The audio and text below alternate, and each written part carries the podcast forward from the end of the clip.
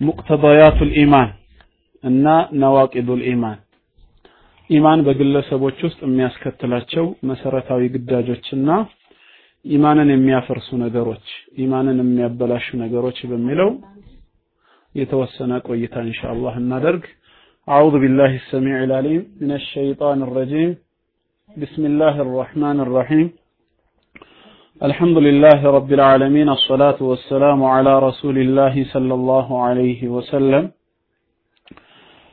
ስለ ኢማን ያው አንድ ሰሞን ጀምረን ኢማን ምን እንደሆነ አጠር ባለ መልኩ ተመልክተን ነበር ኢንሻአላህ ሙቅተዳያቱል ኢማን ኢማን በአማኞች ልቦና ውስጥ ወይም በአማኞች ህይወት ውስጥ ሊያስከትላቸው የሚገባው ነገር ምን እንደሆነ ትክክለኛ ኢማን ያለው ሰው መገለጫው በህይወት ውስጥ ምን አይነት ነገሮች እንደሚታዩ ኢንሻአላህ ቀጥሎ ያሉ ነጥቦችን ከአንድ ኪታብ ላይ እናያለን ማለት ነው። ኢማን ከሚያስከትላቸው ነገሮች ውስጥ አንደኛ አተስዲቁ ቢኩል ማ ጃአ ሚን ዒንዲላህ። ከአላህ ዘንድ የመጣውን ሁሉ እውነት ብሎ መቀበል አለመጠራጠር ማለት ነው። ከአላህ ዘንድ የመጣውን ሁሉ አሜን ብሎ የሆነ የአላህ ባሪያ ዩሰዲቁ ቢኩል ማ አኽበረ ቢህ አላሁ ሱብሓነህ ጌታችን አላህ የተናገረውን ሁሉ እውነት ነው ብሎ አምኖ ይቀበላል። ሱብሓነሁ ወተዓላ ፊ ኪታቢሂ በቅዱስ መጽሐፉ በቁርአን ላይ የተናገረውን ሁሉ እውነት ብሎ ይቀበላል። አው ዐላ ሊሳኒ ረሱሊህ ልከሪም ሰለላሁ ዐለይሂ ወሰለም ወይም በክቡሩ ነቢያችን ዐለይሂ ሰላቱ ወሰላም አንደበት ያስተላለፈልንን ሐዲስ እውነት ብሎ ነው የሚቀበለው ከስሜቱ ጋር ሄደም አልሄደ አእምሮ ያንን ነገር ተመራምሮ ደረሰበትም አልደረሰበትም ምንጩ ከአላህና ከመልእክተኛው እስከሆነ ድረስ እውነት በመነት ፈርሁ ሸክ mic መቆራረጥ ጀመረ። እንዴት ላድርግ? بسم الله አይሰማም አሁን? okay ይሰማል አሁን? تصديقا جازما ቁርጠኛ የሆነ እምነትን ይቀበላል። لا يخالطه شك ولا ريب። ምንም አይነት ጥርጣሬ መወላወል ያልተቀላቀለበት ፍጹም እርግጠኛ የሆነ እምነት በልቦናው ያኖራል አላህና መልእክተኛው እስከ ተናገሩ ድረስ። ይሄ ኢማን በግለሰቦች ውስጥ ከሚያሳየው መገለጫዎቹ መካከል አንዱና ዋነኛው ነው። ወልሙእሚን አማኝ የሆነ ሰው ዩእሚኑ አሁንም አምኖ ይቀበላል አነ ኩለ ማ ኸለፈ አው ዩኻሊፉ ማ አኽበረ ብህ ላሁ ስብሓነሁ አላህ የተናገረውን ነገር በጠቅላላ የተቃረነና ወይም የሚቃረን የሆነ ነገር ሁሉ ፈሁወ ባጢሉን ከንቱና ጥቅም አልባ እንደሆነ አሁንም ሙእሚን ያምናል። መህማ ዘየነሁ አስሓቡሁ የዚህ የባጢሉ ባልተቤት የሆኑ ሰዎች እውነት ለማስመሰል የቱንም ያህል ቢያጋጊጡትም የቱንም ያህል ቢያሳምሩትም የአላህና የመልእክተኛውን ንግግር እስከ ተቃረነ ድረስ አማኞች ዘንድ ቦታ አያገኝም። ትችት ይገጥመዋል ማለት ነው። ለምን? ሊአነሁ ዩእሚን አማኝ የሆነ ሰው ያምናልና። ቢአነ ዲነ ምን ዒንዲላህ ልዓሊም ህግና ስርዓት መተዳደሪያ ደንብ ወይም ሃይማኖት የሚባል ነገር አዋቂ ከሆነው ከአላህ ዘንድ ብቻ ነው የሚመጣው። አልሐኪም አለዚ أحاط بكل شيء علما በሁሉም ነገር ላይ እውቀቱ ያካበበ ፍጹም ጥበበኛ ከሆነው ከአላህ ዘንድ እንጂ ከሌላ ዘንድ ፍቱን መድኃኒት ሊመጣ እንደማይችል ሙእሚን ያምናል قال الله تعالى አላህ እንዳለው በቅዱስ ቃሉ እንደተናገረው በ سورة التين والتين والزيتون ላይ ማለት ነው መጨረሻ አንቀጽ ሰባትና ስምንት ፈማ ዩከዚቡከ ባዕዱ ቢዲን ከዚህ በኋላ በትንሣኤና በፍርድ ቀን ምንስ ሊያስተባብሉ ይችላሉ? አለይሰ አላሁ ቢአሕከሚ ልሓኪሚን አላህ የፈራጆች ሁሉ ፍጹም ፍትሃዊ ፈራጅ። አላህ የጥበበኞች ሁሉ ፍጹም ጥበበኛ ጌታ አይደለም ወይ እያለ ጌታችን አላህ እየተናገረ ነው። በላ ወአና ዐላ ዛሊከ ሚነ ሻሂዲን ነው እኛ የምንለው። እንዴታ? እንደውም እኛ በጉዳዩ ላይ ከመስካሪዎቹ ነን ብለን ነው የምንቆመው። ስለዚህ እውነተኛ ኢማን ያለው ሰው ከአላህና ከመልእክተኛው የሚመጣለትን ነገር ሁሉ እውነት ብሎ አምኖ መቀበል የመጀመሪያው ኢማን በግለሰቦች ህይወት ውስጥ የሚጫወተው ሚና ነው። እየሰማችሁኝ ነው አይደል? አሁን ሳይቆራረጥ። ሌላው ሁለተኛው ትክክለኛ ኢማን በግለሰቦች ህይወት ውስጥ ምንን ያስከትላል ቢባል ጣዓቱላህ ዐዘ ወጀለ ወጣዓቱ ረሱሊሻ አምኖ መቀበል አይደለም። እንደገናም እውነት ብሎ ከመቀበልም አልፎ መታዘዝ። ይህም ሁለተኛው ትክክለኛ ኢማን በግለሰቦች ውስጥ የሚያስከትለው ነገር ነው። ወዛሊከ ይህም አነ መን አመነ ቢላሂ ወረሱሊሂ በአላህ ብቸኛ ጌትነት በላከው መልእክተኛ ያመነ የሆነ ሰው ወተየቀነ አነ ወዐደ አላህ ሐቁን የአላህ መልካም የተስፋ ቃል ኪዳን የአላህ ቀጠሮ እውነት ነው ብሎ ያረጋገጠ وأن الله عز وجل قد رتب الأجر والثواب على طاعته وطاعة رسوله አላህ እሱንና መልእክተኛውን ለሚታዘዙ ሰዎች እጥፍ ድርብ የሆነ ምንዳና ደሞዝን ታላቅ ሽልማትን አዘጋጅቷል ብሎ ማለት ነው። ሰውየው ካመነና ከተቀበለ ወልምትሳል ሊአዋሚሪህ ወአዋሚሪ ረሱሊህ ሰለላሁ ዐለይሂ ወሰለም የአላህና የመልእክተኛውን ትዕዛዝ ለፈጸመ ሰው አላህ ትልቅ ሽልማትን አዘጋጅቷል ብሎ ካመነ ፈኢነ ኢማነሁ ቢዛሊክ ይህንን ነገር አምኖ መቀበሉ በራሱ ዩልዚሙሁ ልእስትስላመ ሊአዋሚሪላሂ ወረሱሊሂ ለአላህና ለመልእክተኛው ትእዛዝ እጅ እንዲሰጥና ታዞ እንዲገኝ ያስገድደዋል። እምነቱ ማለት ነው። እምነቱ ወደ ስራ እንዲቀየር አስተሳሰብ ብቻ እንዳይሆን ራሱ ኢማኑ ወደ ስራ ያንቀሳቅሰዋል። ይሄ የትክክለኛ ኢማን መለያ ባህሪ ነው። ስለዚህ ፈልሙእሚኑ አማኝ የሆነ ሰው የተሐራ ፊ ኩል ዐመልን ያዕመሉሁ በሚሰራው እያንዳንዱ ስራ ላይ በጥንቃቄ ምንን ያደርጋል? አን የኩነ ዐመሉሁ ሙዋፊቀን ሊኪታቢላሂ ወሱነቲ ረሱሊሂ ሰለላሁ ዐለይሂ ወሰለም ከአላህ ትእዛዝና ከመልእክተኛው ሱና ጋራ የተስማማና የገጠመለት እንዲሆን በእያንዳንዱ ስራው በጥንቃቄ ይጓዛል። ቃለ አላሁ ተዓላ አላህ ስለ እንደዚህ አይነት ታዛዥ ሙእሚኖች ሲናገር በሱረቱ ኒሳ ምዕራፍ አራት አንቀጽ ረሱል አላህንና መልእክተኛውን የሚታዘዝ ሰው። ፈኡላኢክ እንደዚህ አይነት ታዛዦች ማዐለዚነ ከነዚያ ጋር ይሆናሉ አለ። ከነማን? አንዓመ አላሁ ዐለይሂም አላህ በእነሱ ላይ ጸጋውን ካፈሰሰባቸው ካጣቀማቸው ባሪያዎቹ ጋር ይሆናሉ። እነማን? ሚነ ነቢይን ከነቢያት ወስድቂን ከፍጹም እውነተኞች ወሹሃዳ ለአላህ ብለው ሰማዕት ሆነው ከሞቱ ሹሃዳዎች ወሳሊሒን ከደጋግ መልካም የአላህ ባሮች ጋር አብሮ ይጎራበታል። ወሐሱነ ኡላኢከ ረፊቃ ከነዚህ ጋር ያለው ጉርብትናም እጅጉኑ ያማረ ይሆናል አለ።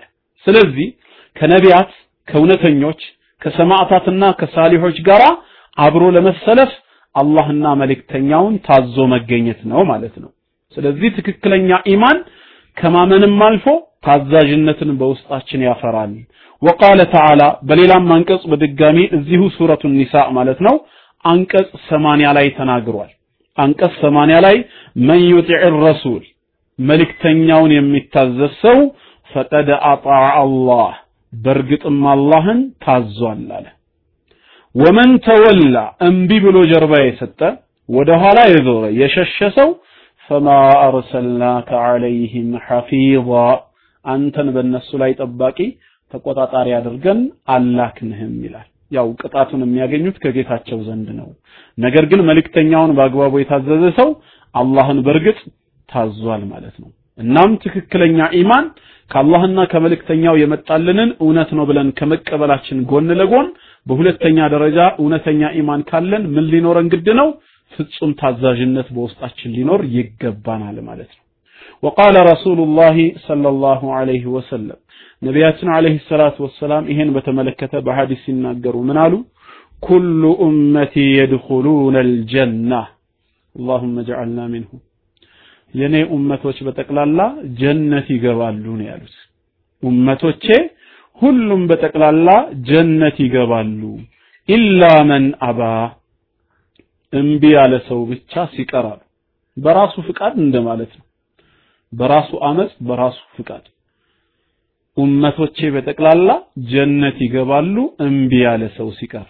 ጉዳዩ ለሰሐባዎች ግራ ስለገባቸው ቂለ የአላህ መልእክተኛ እንዲህ ተብለው ተጠየቁ።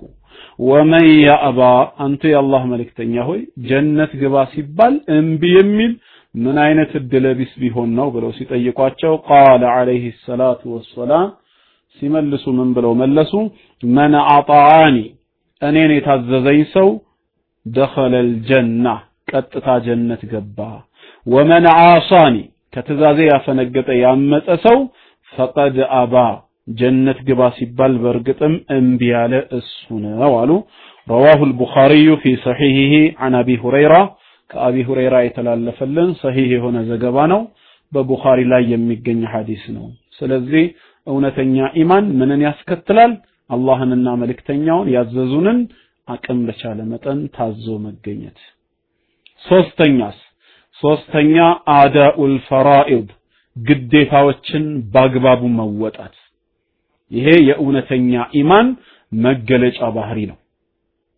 ፈልቀልቡ ምክንያቱም ልባችን ኢዛ ዑሚረ ቢልኢማን በትክክለኛ ኢማን ወይም በትክክለኛ እምነት ከተገነባ ፈኢነ ዛሊክ ይህ ትክክለኛ ግንባታው የቅተዲ አን ተንበዒተ አልጀዋሪሑ ቢልአዕማል ሳሊሓ የተቀረው የሰውነት አካላችን የታዘዝነውን መልካም ስራዎችን እንድንሰራ ይቀሰቅሰናል ያነሳሳናል ማለት ነው። ወልጅቲሃድ ፊ አዳኢ ልፈራኢድ አላህ ያዘዘን ግዴታዎችን እንድንወጣቸው ለመወጣት እንድንታገል ራሱ ይቀሰቅሰናል። እውነተኛ ኢማን ግዳጅን ለመወጣት ሰውየውን ይቀሰቅሰዋል።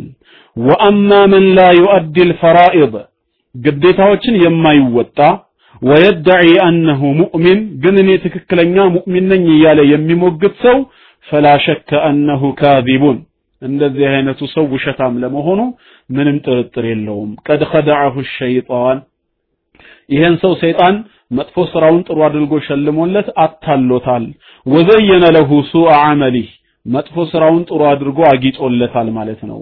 ፈለው አነ ቀልበሁ ሰለሐ ቢልኢማን ሰውየው እንዳለው ልቡ በትክክለኛ ኢማን የተስተካከለ ቢሆን ኖሮ ለሰለሐ ጀሰዱሁ ኩሉሁ ቢአዳኢ ልፈራኢድ የተቀረው የሰውነት አካሉም አላህ ግድ ያደረገበትን ነገሮች በመተግበር ሰውነቱም ልክ እንደ ልቡ የተስተካከለ ይሆን ነበር። قال رسول الله صلى الله عليه وسلم ነቢያችን عليه الصلاة والسلام በሐዲስ ላይ ሲናገሩ ምን አሉ? إن في الجسد مضغة ሰውነታችሁ ውስጥ የምትላመጥ የሆነች ቁራጭ ስጋ አለች። ታዲያ እቺ ቁራጭ ስጋ የሆነችው إذا صلحت ከተስተካከለች ከበጀች صلح الجسد كله ሰውነታችሁ ሁሉ ይስተካከላል ሰውነታችሁ ሁሉ ይበጃል። ወኢዛ ፈሰደት እሷ ከተበላሸች ደግሞ ማለት ነው ፈሰደ አልጀሰዱ ኩሉ የተቀረው ሰውነታችሁ ሁሉ ይበላሻል። አላ ሁላችሁም ንቁ አዋጅ ወህየል ቀልብ እሷም ልብ ነች አሉ። ልብ ከተስተካከለ ሰውነት ሁሉ ምን ይሆናል ማለት ነው? ይስተካከላል ማለት ነው። ስለዚህ ትክክለኛ ኢማን መገለጫው ምንድነው የተቀረው የሰውነት አካላችን የአላህን ትእዛዝ በመፈጸም ዋጅባቶችን ለማሟላት ደፋ ቃና ማለት ይጀምራል ማለት ነው። አራተኛ ሌላው የትክክለኛ ኢማን መገለጫው ባህሪ አልቂያሙ ቢልዋጅባት ከላይ በጥቅሉ እንደተገለጸው ግዴታ የሆኑ ነገሮችን በመስራት ላይ ይሳተፋል። ወልንቲሃኡ አኒል ሙሐረማት ሐራም የሆኑ ነገሮችን ሁሉ ይከለከላል ይታቀባል። ይሄ የትክክለኛ ሙእሚን መለያ ባህሪ ነው ወላ የቲሙ ኢማኑ ልመርኢ የአንድ ሰው ኢማኑ በትክክል የተሟላ መሆን አይችልም ኢላ ቢቅያሚህ ቢማ አውጀበሁ ላሁ አለይህ አላህ ግድ ያደረገበትን ነገር ለመስራት ካልተነሳ ወንቲሃኢህ አማ ሐረመሁ ላሁ አለይህ አላህ በሱ ላይ እርም ያደረገበትን ነገር ለመከልከል ራሱን ካላቀበ ኢማኑ የተሟላ መሆን አይችልም። ጥብቀን ሊማ ጃአና ሚን ረሱልላህ ሰለላሁ ዐለይሂ ወሰለም ይሄው ከአላህ መልእክተኛ የመጣልንን ነገር ተግባራዊ በማድረግ ማለት ነው ቃለ አላሁ ተዓላ አላህ ምንድነው ያለን በሱረቱ አልሐሽር ቁጥር ሰባት ላይ ሱረቱ አልሐሽር ምዕራፍ 59 ማለት ነው ቁጥር ሰባት ላይ ወማ አታኩም ረሱሉ መልእክተኛው ለእናንተ የሰጣችሁን በጠቅላላ ፈኹዙህ ያዙ ነው የተባለው። አድርጉ ብሎ ያዘዘንን የሰጠንን ሁሉ ያዙ፣ ተግብሩ። ወማ ነሃኩም አንሁ ከሱ የከለከላችሁን ነገር ደግሞ ፈንተሁ ታቀቡ፣ ተከልከሉ። ወተቁላህ የትም ስፍራ ሆናችሁ አላህን ፍሩት። ኢነላሃ ሸዲዱል ዒቃብ አላህ ቅጣቱ የበረታ ጌታ ነውና ይላል። ስለዚህ ግዴታዎችን ፈጽሞ የተከለከሉ ነገሮችን መራቅ ትክክለኛ ኢማን ከሚያስከትላቸው ነገሮች ነው ማለት ነው። አምስተኛ አምስተኛ አተውበቱ ወልኢስቲግፋር አምስተኛው የትክክለኛ ኢማን መገለጫ ባህሪው ምንድነው? አተውባ በንስሐ ወደ አላህ መመለስ፣ والاستغفار የኃጢአት ስርየት ይቅርታን መጠየቅ። ይሄም የትክክለኛ አማኝ መገለጫ ባህሪው ነው። إن المؤمن አማኝ የሆነ ሰው إذا استزله الشيطان ببعض ما كسب በከፊል በሰራው ነገር ሸይጣን መስመር ቢያስተውና ሐራም በሆነ ነገር ላይ فأوقعه في شيء مما حرمه الله عليه አሳስቶ ቢጥለው ግን ኢማን ስላለው ፈኢነሁ ዩሳሪዑ ኢለ ተውባ ወዲያውኑ ወደ ተውበት ይቻኮላል። ያጠፋውን ጥፋት በተውበት በንስሐ ከአላህ ዘንድ ይቅርታ ለማግኘት ይቻኮላል። ወዛሊከ ይህም ተውበት ወይም ንስሐ የሚሆነው ቢነደሚ ዐላ ማ ፈረጠ ፊ ጀንቢላህ በአላህ ዲን ላይ ወሰን ላለፈው ነገር እየተጸጸተ ወላ ዩሲሩ ዐላ ማዕስየቲህ በሚሰራው ወንጀል ኃጢአት ላይ አይዘወትርም ማለት ነው። ሁሌም አይዘወትርም። ወየጥሉቡ ልመግፊረተ ሚነላህ ከአላህ ዘንድ የኃጢአት ስርየት ይቅርታንም ይፈልጋል። ቃለ አላሁ ተዓላ ፊ ወስፊ ዒባዲህ ልሙእሚኒን ጌታችን አላህ የምእመናን ባሮቹን ባህሪ ሲገልጽልን እንደነገረን ማለት ነው። እነሱ ማለት ምንድናቸው ብሎናል። ሱረቱ አሊ ዕምራን ቁጥር 135 ላይ በምዕራፍ 3 ሱረቱ አሊ ዕምራን ቁጥር 135 ላይ ወለዚን እነዚያ ናቸው ኢዛ ፈዓሉ ፋሒሻ አንድን አስቀያሚ መጥፎ የሆነን ነገር በሰሩ ጊዜ አው ዘለሙ አንፉሰሁም ወይም ነፍሶቻቸውን በሚበድሉ ሰዓት ዘከሩላህ አላህን ያወሳሉ፣ አላህን ያስታውሳሉ። ታላቅነቱ ከፊት ለፊታቸው ይደቀነባቸዋል። ፈስተግፈሩ ሊዙኑቢሂም ለወንጀሎቻቸው ለኃጢአቶቻቸውም ምህረትን ከአላህ ይጠይቃሉ። ኢስቲግፋር የኃጢአት ስርየትን ይለምናሉ። ምክንያቱም ወመን የግፊሩ ዙኑበ ኢለላህ ከአላህ በስተቀር ኃጢአትን የሚምር ሌላ ማንም የለምና። ከዛም ወለም ዩሲሩ እንደገናም አይዘወትሩም ዐላ ማ ፈዓሉ በሚሰሩት ወንጀል ላይ አይዘወትሩም። ወሁም ያዕለሙን የሚያውቁ እየሆኑ በወንጀላቸው ላይ ዘውታሪዎች አይሆኑ። በተውበት በኢስቲግፋር ወደ አላህ ይመለሳሉ። አላህም ተስፋ እንዳይቆርጡ ምዕመናን ባሮቹን የእሱ ራህመት እጅጉኑ የሰፋ መሆኑን በመግለጽ በቅዱስ ቃሉ ላይ ተናግሯል። በሱረቱ ዙመር ምዕራፍ 39 አንቀጽ 53 ላይ አንቀጽ 53 ላይ ቁል በላቸው ያ ዒባዲየ አለዚነ አስረፉ ዐላ አንፉሲሂም በነፍሶቻችሁ ላይ ወሰን ያለፋችሁ ድንበር የጣሳችሁ ባሮቼ ሆይ ላ ተቅነጡ ሚን ረሕመቲላህ ከአላህ እዝነት መቼም ይሁን መቼ ተስፋ አትቁረጡ ይላል። ምክንያቱም ኢነላሃ የግፊሩ ዙኑበ ጀሚዓ አላህ ኃጢአቶችን በጠቅላላ ይምራል አለ። እሱ የማይምረው ምንም አይነት ወንጀል የለም። መቼም ዒሳ ጌታ ነው የሚል ሰው እንኳን ተውበት አድርጎ ወደ አላህ ከተመለሰ ጌታችን አላህ የሚምረው ነው። ከዛ የበለጠ ወንጀል በዚህ ዱንያ ላይ የለም። ስለዚህ አላህ ምን አለ? ኢነላሃ የግፊሩ ዙኑበ ጀሚዓ አላህ ኃጢአቶችን ወንጀሎችን በጠቅላላ ይምራል። ኢነሁ ሁወል ገፉሩ ረሒም እሱ ማለት ኃጢአትን መሐሪ ይቅር ባይና ለባሮቹ አዛኝ የሆነ ጌታ ነው ይላል። ይሄንን ያመኑ ሙስሊሞች ታዲያ ከአላህ ረሕመት ተስፋ ይቆርጣሉ? አይቆርጡ። ይሄ ኢማናቸው ወዴት ይወስዳቸዋል? የኃጢአት ስርየት ይቅርታን ለማግኘት ከአላህ ጋር ለመታረቅ ወደ ተውበት ይወስዳቸዋል። የትክክለኛ ኢማን መገለጫ ባህሪው ይሄ ነው። ስድስተኛ አሁንም ትክክለኛ ኢማን በቀልብ ውስጥ ቀልባችን ወይም ልባችን ውስጥ ሲገባ ምን ይከተላል ከተባለ አልአምሩ ቢልማዕሩፍ በመልካም ማዘዝና ወነህዩ አኒል ሙንከር ከመጥፎ መከልከል መለያ ባህሪ ይሆናል። ይሄ እውነተኛ ኢማን ያለው ሰው የሚያደርገው ነገር ነው። አላህን የሚያስቆጣ መጥፎ ነገር ሲሰራ አይቶ ማለፍ አያስችለውም ማለት ነው። ኢማኑ ራሱ ምን ያደርገዋል? እንዲቃወም ይዳርገዋል። ከቻለ በእጁ ነው፣ ካልቻለ ደግሞ በምላሱ ይናገራል። ያንን እንኳ ማድረግ ካልቻለ እምነቱ ደካማ ከሆነ ምን ያደርጋል ማለት ነው? መጨረሻ ላይ ቢያንስ ላለመተባበር እንኳን አካባቢውን ለቆ ይሄዳል ማለት ነው። ተሳታፊ ላለመሆን የመጨረሻ ዝቅተኛ ኢማን እንኳን የሚባለው። ስለዚህ እውነተኛ እምነት ምንን ያስከትላል ማለት ነው? በመልካም ማዘዝ፣ በመጥፎ መከልከል።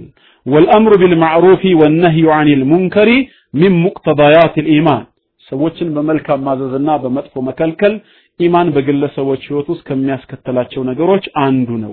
ወሚን ሲፋት ልሙእሚኒን የእውነተኛ ምእመናን ባህሪ መገለጫቸው ነው። ቃለ አላሁ ተዓላ አላህ ስለ እውነተኛ ምእመናን ሲናገር በሱረቱ ተውባ ቁጥር 71 ላይ የተናገረው አለ። ምዕራፍ 9 ሱረቱ ተውባ ቁጥር 71 ላይ ወልሙእሚኑነ ወልሙእሚናት አማኝ ወንዶችና አማኝ ሴቶች ባዕዱሁም አውሊያኡ ባዕዲን ከፊላቸው ለከፊሉ ረዳት ናቸው፣ ወዳጅ ናቸው። ምክንያቱም ያእሙሩነ ቢልማዕሩፊ ወየንሀውነ ዐኒል ሙንከር በመልካም ነገር ያዛሉ፣ በመጥፎ ነገር ይከለክላሉ ነው የሚለው። ቀልብ ውስጥ የተቀመጠ ጠንካራ ኢማን በመልካም ማዘዝና ሰዎችን በመጥፎ መከልከል ጋራ እጅግ የተሳሰረ ነው ማለት ነው። ምንም ሊበጣጥሰው ሊለያየው የሚችል ነገር የለም። ይህንን እንኳ በተመለከተ ነቢያችን አለይሂ ሰላቱ ወሰላምም በሐዲሳቸው ላይ እንዳስተማሩን ምን ብለዋል? መረአ ሚንኩሙል ሙንከረ መረአ ሚንኩም ሙንከረን ከእናንተ ውስጥ ከመካከላችሁ ሙንከር መጥፎ የሆነ ነገርን ሲሰራ ያየ ሰው ካለ አላህና መልእክተኛው የማይወዱት ከሆነ ፈልዩገይሩሁ ቢየዲሂ የመጀመሪያ እርምጃው ምንድን ነው? ኃይል በመጠቀም ያንን ነገር መጥፎን ነገር በእጁ ይቀይረዋል። እንዳይሰራ ኃይሉን ይጠቀም። ይሄ እውነተኛ ኢማን ያለው ሰው ነው። ፈኢን ለም የስተጢዕ ካልቻለስ ኃይሉን ተጠቅሞ መቀየር እንኳን ማያስችለው ከሆነ ፈቢሊሳኒሂ አሉ በመላስ ይናገር። የምትሰራው ስራ አግባብነት ያለው አይደለም፣ ከአላህና ከመልእክተኛው ጋር ያጣላሃል፣ አላህን ፍራ ብሎ መምከር አለበት። ፈኢን የስተጢዕ ያንን እንኳን ለመናገር ወኔ የሌለው የማይችል ሰው ከሆነ የመጨረሻው እድሉ فبقلبه በልቡ ነው አሉ። ምን ማለት ነው? ድርጊቱን በመጥላት ከአካባቢው ራቅ ይበል፣ አብሮ አይሳተፍ ነው። وذلك ይህ ደግሞ አሉ በሶስተኛ ደረጃ የተሰጠው የመጨረሻው አማራጭ أضعف الإيمان ከኢማን part ኦች ውስጥ ደካማው ነው ብለዋል። ደካማ ኢማን የሚባለው ነው። وفي رواية እንደውም በሌላ ዘገባ ምንድነው የተባለው? ليس وراء ذلك حبة خردل من إيمان ከዚህ በኋላ የጎመን ዘር ፍሬ እንኳን የምታክል ኢማን የለም ነው ያሉት። ሰውየው ኃይሉን ተጠቅሞ ማስወገድ ካልቻለ፣ በምላሱ ተናግሮ ሰዎች እንዲያቆሙ መምከር ካልቻለ፣ ወይ ድርጊታቸውን ጠልቶ ተሳታፊ አልሆኑም ብሎ ራሱን ማራቅ ካልቻለ already ኢማን የሚባል ነገር የለውም ማለት ነው። አይ ኢማን አለኝ እምነት አለኝ ካለ ቢያንስ ቢያንስ ኢማኑ እንኳን ያንን ነገር እንዲጠላ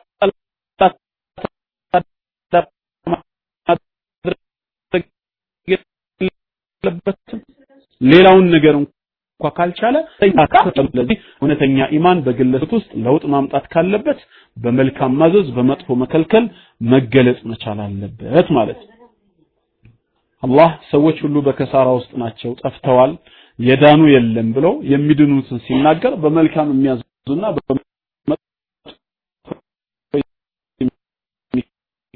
የሚከለክሉት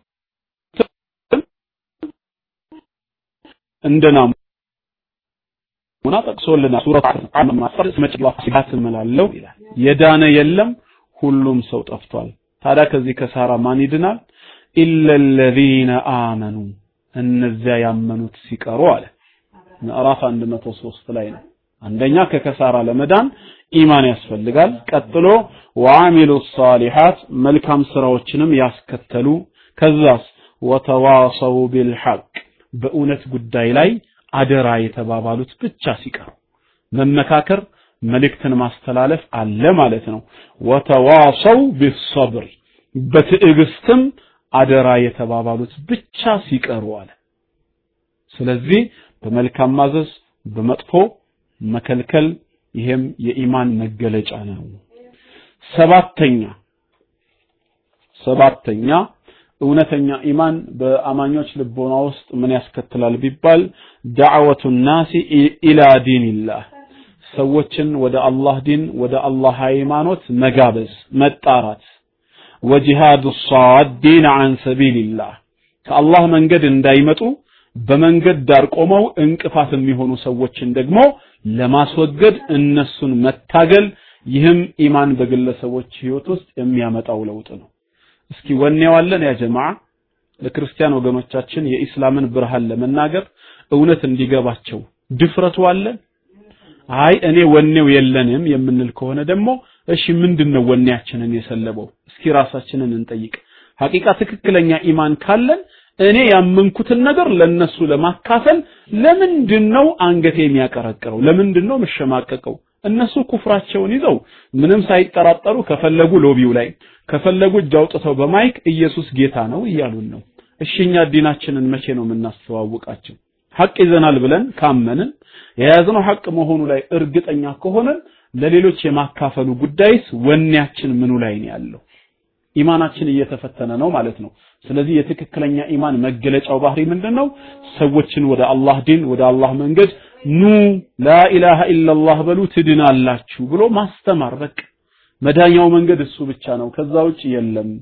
ይህንን ደግሞ እንቅፋት የሚሆኑ ሰዎችን በእውቀትም በገንዘብም በጉልበትም እንቅፋት እንዳይሆኑ መታገል አለብን።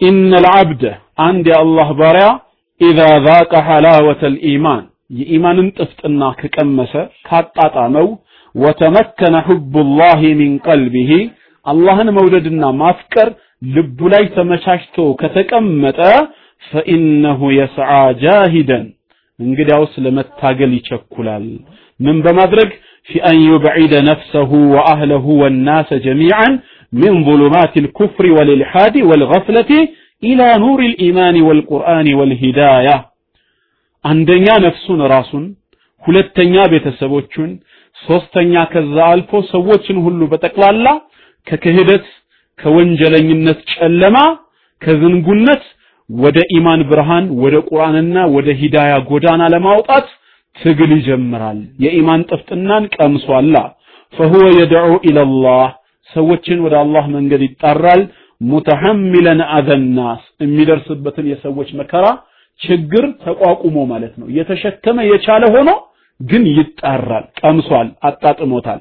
ሙህተሲበን አልአጅረ ወሰዋበ ዐንደ አላህ ሱብሓነሁ። ደሞዝና ምንዳን ከአላህ እጥፍ ድርብ በሆነ መልኩ እንደሚያገኘው በመተማመን የሚደርስበትን ችግር እንኳ እየተቋቋመ ወደ አላህ መንገድ ይጣራል። ቃለ አላሁ ተዓላ አላህም እንደዚህ አይነት ባሮቹን ሲያወድሳቸው በቅዱስ ቃሉ ላይ እንዲህ ብሎ ገልጿቸዋል በሱረቱ ፉሲለት ምዕራፍ 41 ቁጥር 33 አንቀጽ 33 ላይ ወመን አሕሰኑ ቀውለን ንግግሩ ያማረ ማን ነው ይላል። ከዚህ የበለጠ ለማለት ነው። ከየትኛው? ሚመን ደዓ ኢለላህ። ሰዎችን ወደ አላህ መንገድ ከሚጣራ ሰው የበለጠ። ወዓሚለ ሷሊሓ እሱ መልካም ሰሪ ሆኖ ወቃለ ኢነኒ ሚነል ሙስሊሚን እኔ ለአላህ እጅ ከሰጡት ከሙስሊሞች ነኝ እያለ ሰዎችን ወደ አላህ መንገድ ከሚጣራ ሰው የበለጠ ማን ንግግሩ ያምራል ይላል? ማንም የለም ነው መልእክቱ።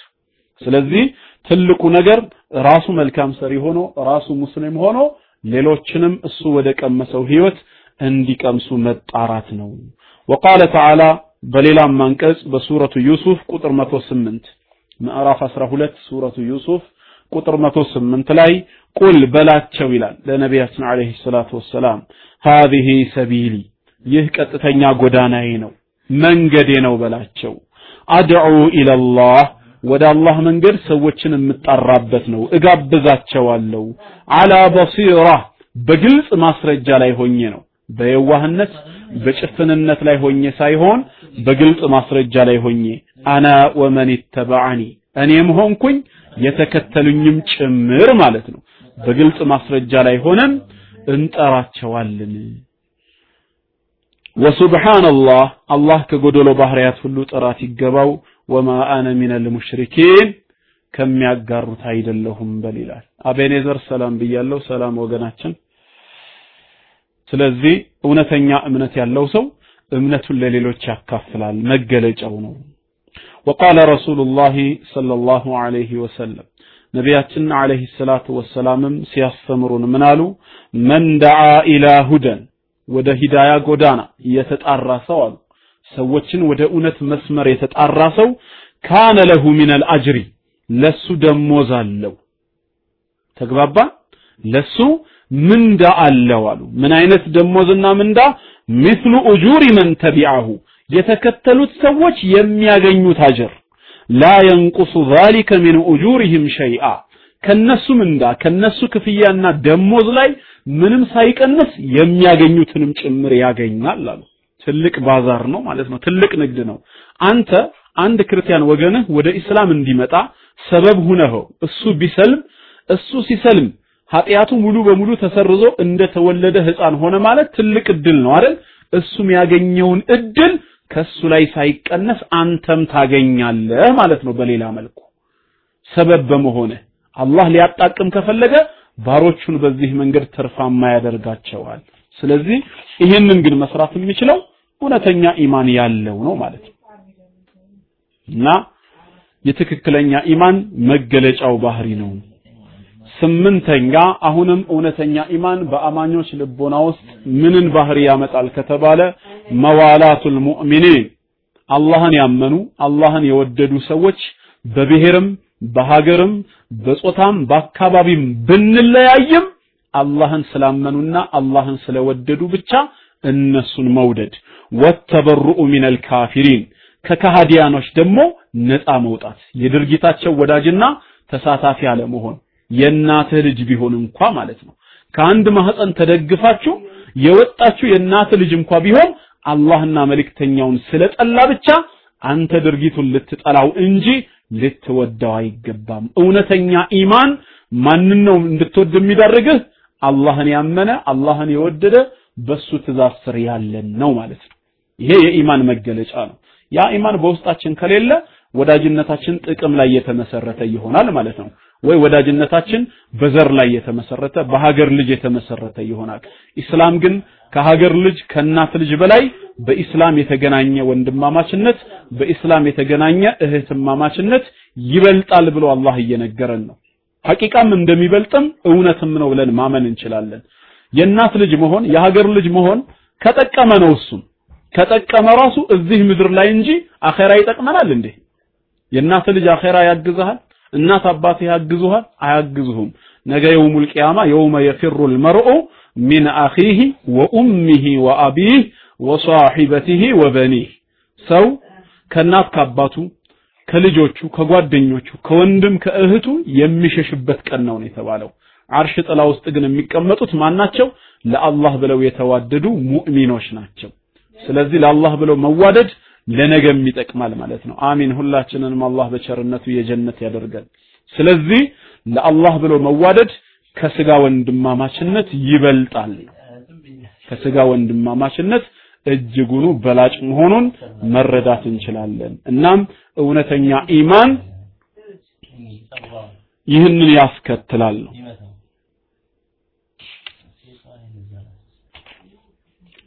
እና ኢንሻአላህ ያው አሁን ለተወሰነ አንድ 50 ደቂቃ እንግዲህ ኢማን በግለሰቦች ህይወት ውስጥ የሚያስከትለውን ሚና የሚለውን አይተናል። አላህ እንግዲህ ሰምተው ከሚጠቀሙ መልካም ባሮቹ ያድርገን ሁላችንንም ማለት ነው። ኢንሻአላህ ትልቁ ቁም ነገር በሰማነው ነገር ሰርቶ መገኘት ነው እና ይሄ ኢስላም የሚያስተምረው ነው። ኢስላም የሚያስተምረው የኢስላም መርህ ነው። ኢንሻአላህ እስቲ ያው ኡስታዝ ዛሬ ስላልገቡ የቀረውን ሰዓት በመጠያየቅ ደግሞ ኢንሻአላህ እስላምን የምንማማርበት ይሆናል።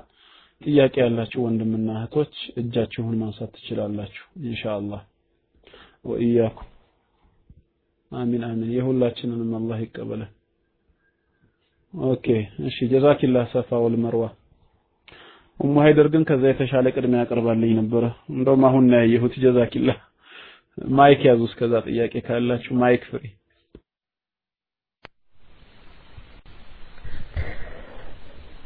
بسم الله السلام عليكم ورحمة الله وبركاته السلام عليكم ورحمة الله وبركاته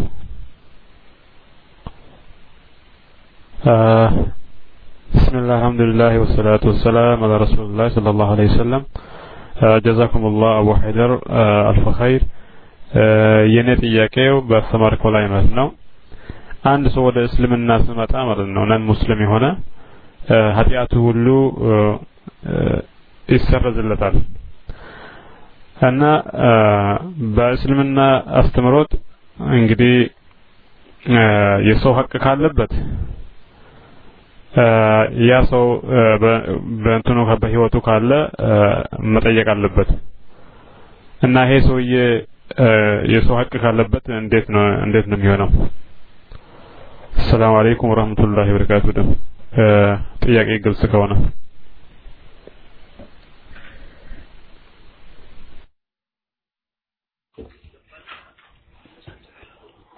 ሰላም አለይኩም ወራህመቱላሂ ተዓላ ወበረካቱሁ። ማሻአላህ ጥሩ ጥያቄ ነው። ጥያቄው ጥሩ ከመሆኑ ጎን ለጎን ደግሞ ከባድ ጥያቄ ነው። እንዳጋጣሚ ከዚህ በፊት የሆነ አንድ ኪታብ ነበረኝ ትልቅ ኪታብ። እሱን ሳነበው ይህንን መስአላ አንስቶታል። አሐዲሱል ዐቂዳ አለቲ ዩሂሙ ዛሂሩሃ ተዓሩደ ፊ ሰሒሐይን በሚል አቂዳን በተመለከተ በሰዎች ውስጥ ብዥ የሚሉ ነጥቦች ግራም ያጋቡ ነጥቦች እነዛን ነገሮች ለመግፈፍና ትክክለኛውን ማብራሪያ ለመስጠት የተጻፈ ኪታብ ነው። እና አሁን አንተ ያልከውን ነገር በሰፊው አንስቶት ያው መጨረሻ ላይ ሐቁ አውፍ አይባልም ብሏል። ግን አሁን ቀጥታ ኪታቡን ከፍቼ ባነብልህ ይሻላል ዝርዝሩን ለማየት እና ኢንሻአላህ እስከዛ የተወሰነ ደቂቃ ሰብር አድርግልኝ። እንግዲህ ጠብቀኝ ወንድሜ፣ ኪታቡን ከፍቼ ቦታውን እስካገኘው ድረስ ማለት ነው። mic free። አሰላሙ አለይኩም ወራህመቱላሂ ወበረካቱ። ሰላሙ አለይኩም። ድምጤ ይሰማል? ኦኬ ሻሚ ናኒ ናይን ሻሚ ድምፅህ ወይ ድምፅሽ? ሚን ማይክ አቲዝም ወይ አቲዝም ሻሚ አለ? አለሽ? ኦኬ ሳሚ ሻሚ I think ሻሚ ነው። ናኒ ናይን አንዳንድ ትሰጠኛለህ ወይ ትሰጠኛለሽ mic ልልቀቅ። OK يا جماعة ጥያቄ ያላችሁ እጃችሁን አውጡ። ኦ mic መያዝ ፈልገሃል ወይ ፈልገሻል? OK Islam the solution mic free السلام عليكم ورحمة الله وبركاته يا جماعة الخير ኡስታዝ አቡ ሀይደር እስኪመለስ ድረስ mic ኡ free እንዳይሆን ነው ኢንሻአላህ እና ጥያቄ ያላችሁ በተማርነው ላይ እጃችሁን አውጡና ጥያቄ ጠይቁ ኢንሻአላህ ይሰማችኋል ድምጼ جماعة الخير ይሰማችኋል? አዎ ኢንሻአላህ። ኡስታዝ ሀይደር እስኪመጣ ድረስ ወይንም السلام عليكم በሉና ሰላም ጠይቁና ውረዱ። ሁለተኛ ጥያቄ ደግሞ ሀይደር ሲመለስ ጠይቃለሁ። السلام عليكم ورحمة الله وبركاته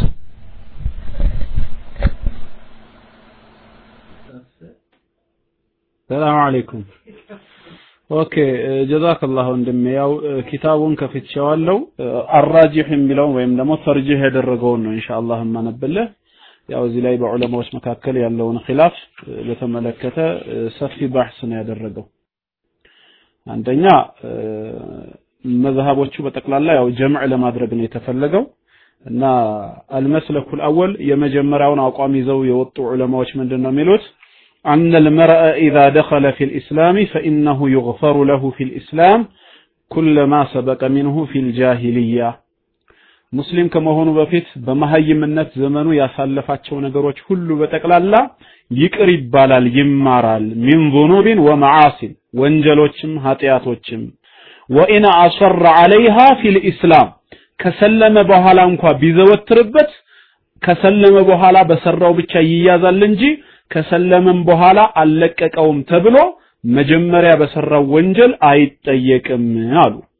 ይህንን በተመለከተ ወደዚህ ራእይ ያዘነበሉት ኢማሙ ጣሐዊና በተለይ ከሐንበልያ ምሁራኖች የተወሰኑ ዑለማዎች ናቸው ኢብኑ ሐሚድና ወልቃዲ አቡ ያዕላ ኢብኑ በጣል የተመሳሰሉት ኢማሙ አልቁርጡቢ ኢማሙ ነወዊ ደግሞ ምን ሻፊዕያ ያንን ይገልጹታል ማለት ነው ለዚህ አባባላቸው ያው ቁርአናዊ ማረጋገጫዎችን ያመጣሉ። ከዛ ውስጥ እንደ ማስረጃ የሚያደርጉት አንደኛ ሱረቱል አንፋል አንቀጽ 38 ነው። በሱረቱል አንፋል አንቀጽ 38 ላይ ቁል በላቸው ይላል። ሊለዚነ ከፈሩ ለነዚያ ለካዱ ሰዎች ንገሯቸው። ኢየንተሁ ከዚህ ከኩፍር ተግባራቸው ቢታቀቡ ዩግፈር ለሁም ማ ቀድ ሰለፍ።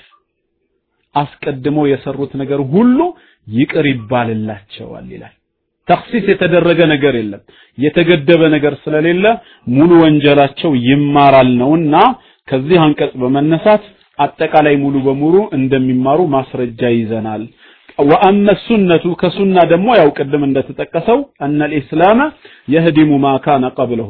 ኢስላም ከበፊቱ ያለውን ሙሉ ነገር ሁሉ አጥቦ እንደተወለደ አዲስ ህፃን ያደርገዋል ከተባለ በምንም የሚያዙበት ነገር የለም የሚለው የእነዚህ ዑለማዎች አቋም ሲሆን المسلك الثاني ሁለተኛው አቋም ደግሞ ما ذهب إليه الإمام أحمد إمام أحمد የሄዱበት وبعض أصحابه ከፊል ባልደረቦቻቸው ከአቢ በክር አብዱልዓዚዝ ኢብን ጃዕፈር እንደዚሁም እክትያሩ ልሐሊሚ ሸይኹ ልሐሊሚና ከሻፊዕያዎች ነው ሸይኹ ልእስላም ኢብኑ ተይሚያም ይህንን አቋም መርጧል ጣሐዊያን የሸረሁት ኢብኑ አቢልዕዝም ወደዚህ አቋም ሄደዋል ኢብኑ ሐዝም ኢብኑ ረጀብ ሌሎችም እንደተቀበሉት ምንድን ነው የሚሉት ወሁወ እሱም አነ ልእስላም ኢስላም ኢነማ ዩከፍሩ ሊያጠፋ የሚችለው ማ ካነ ቀብለሁ ሚን አልኩፍሪ ወለዋሒቃህ ከዛ በፊት የነበረውን የክህደት ተግባሩና ከኩፍሩ ጋር ተያያዥነት ያላቸውን ኃጢአቶች ብቻ ነው አለቲ ኢጅተነባሃል ሙስሊሙ ቢኢስላሚሂ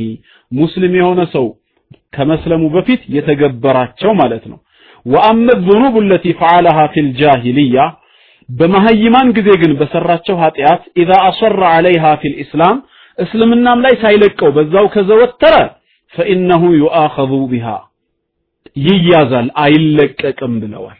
لأنه إذا أصر عليها في الإسلام لم يكن تائبا منها ወደ እስልምናም ገብቶ የሚዘወትር ከሆነ ተውበት አላደረገም ማለት ነው። ስለዚህ በዛም ወንጀል ይጠየቃል ማለት ነው። ፈላ ዩከፈሩ አንሁ ቢዱን ተውባ ሚንሃ ተውበት ወይ ንስሐ ሳይገባ እንዴት ኃጢአቱ ይሰረዝለታል?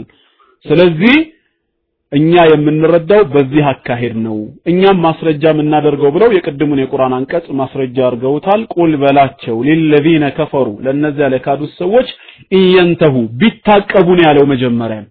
ከታቀቡ ዩግፈር ለሁም ማቀድ ሰለፍ አስቀድመው የሰሩት ሁሉ ይሰረዛል ተባለ። ስለዚህ ሐዲሱ የሚለው ዩግፈር ለሁም ማቀድ ሰለፍ ማለት ከተከለከሉ ነው። ካልተከለከሉ ግን በዛም ወንጀል ይያዛሉ ነው። እና አላኩል ያህል ያው መጨረሻ ላይ ካቲቡ የራሱን ተርጅህ ሲያደርግ ወደ ሁለተኛው ያዘነበለው እና ምንድነው እዚህ ላይ የወሰደው አቋም? አንድ ሰው ከመስለሙ በፊት የሆነ ወንጀል ይሰራ ነበረ። ከሰለመ በኋላ አጠቃላይ እስላምን ሲቀበል ወንጀሎቹንም ለማቆም ነው አይደለ ተውበት ያደረገው ያንን ተውበት አድርጎ ከሰለመ በኋላ ወንጀሎቹ ላይ ካልዘወተረ ሙሉ በሙሉ ኃጢአቱ ይሰረዛል ነው። ነገር ግን እስላምን ሲቀበል ተውበት አድርጎ ኩፍሩን ትቶ ግን ከኩፍሩ ጋር ተያያዥነት የነበራቸውን ሌሎች ኃጢአቶችን ግን ከሰለመም በኋላ የሚቀጥልባቸው ከሆነ ከኩፍሩ በፊት በነዛም ኃጢአት ይጠየቃል ማለት ነው። ለምን? ተውበት አላደረገምና። ኃጢአት የሚያሰርዘው ተውበት የተደረገበትን ነው ብለዋል። ገብቷችኋል يا جماعة ግልጽ ነው ግን መጀመሪያ ካልገባችሁ no ማለት ሙሉ መብት አላችሁ። አንዳንድ ጊዜ ሳላውቀው እንዳይገባችሁ ላረገው እችላለሁ። no የማለት መብታችሁ የተጠበቀው ነው። ኸምር መጠጣት ለምሳሌ OK جزاك الله توكلت على الله ለምሳሌ ኸምር መጠጣት ሐራም ነው አይደለም? ለሙስሊም ወይ ለካፊር የሚባል ነገር የለም። መቼም ከኩፍር በኋላ ወንጀል ባይኖርም ሐራም ነው። ታዲያ አንድ ክርስቲያን የሆነ ሰው እስልምናን ተቀበለ እስልምናን ሲቀበል በእስልምና ህግ ሊዳኝ በእስልምና ህግ ሊኖር ነው አይደል? እስልምናን ተቀብሎ እንደ እምነት መኖር ጀመረና ከእስልምና በፊት ግን የለመዳትን መጠጥ አላቆመም። አሁን ይሄ ሰው ምኑ ነው ይቅር የሚባለው ነው? ይሄ ሰው ይቅር የሚባለው ኩፍሩ ብቻ ነው ነው። ለምን? ኩፍሩን ትቶት ወደ ኢስላም ገብቷል። መጠጡን ግን ተውበት ስላላደረገበት መጀመሪያም በሚጠጣው አብሮ ይጠየቃል ነው። ለምን? ተውበት አላደረገምና። ተውበትማ ቢያደርግ ይህንን ራሱ ምን ያደርገው ነበር? ያቆመው ነበር። ስለዚህ ተውበት የሚያስምረው ተውበት የተደረገበትን part ብቻ ነው ነው። ከሰው ሀቅ ጋር ግን የተያዘው ከሆነ እሱ completely አውፍ አይባልም ነው። ንብረትነቱን እስካልመለሰ ድረስ አውፍ አይባልም። በሱ ኺላፍ የለም ነው። እኔ እንደውም እሱ ጭምር መስሎኝ ነበር። አሁን ሳየው የሰው ሀቅ ከሆነ ግን ሙሉ በሙሉ ይቅር ሊባል አይችልም። ንብረትነቱን ለባለቤት ይመልሳል። በክርስትና ህይወቱ የሰው ሀቅ ዘርፎ ወደ እስልምና ስለገባ የባለቤቱ ሐቅ መክኖ አይቀርም መመለስ ግዳጁ ነው ነው። የአላህን ፍጹም ዓዲልነት ፍጹም ፍትሃዊነት አያችሁ? በኢስላም ውስጥ ስንረዳ እንደዚህ ነው ኢስላም የሚያስተምረን። ዛሬ ወደኛ ዲን ገብተሃልና ድሮ የነበረብህ የሰው ዕዳ ተሰርዞልሃል አይባልም። መልስ እሱ የሰዎች ሐቅ ነው። አላህ ግን የራሱን ሐቅ ግን እንደ ገፉሩ ረሂምነቱ እንደ መሐሪነቱ አውፍ ብሎሃል ነው። እና በዚህ መልክ ነው እዚህ ላይ ተርጂህ ብሎ ያቀረበው። ወላሁ ተዓላ አዕለም ተረዳህ ወንድሜ?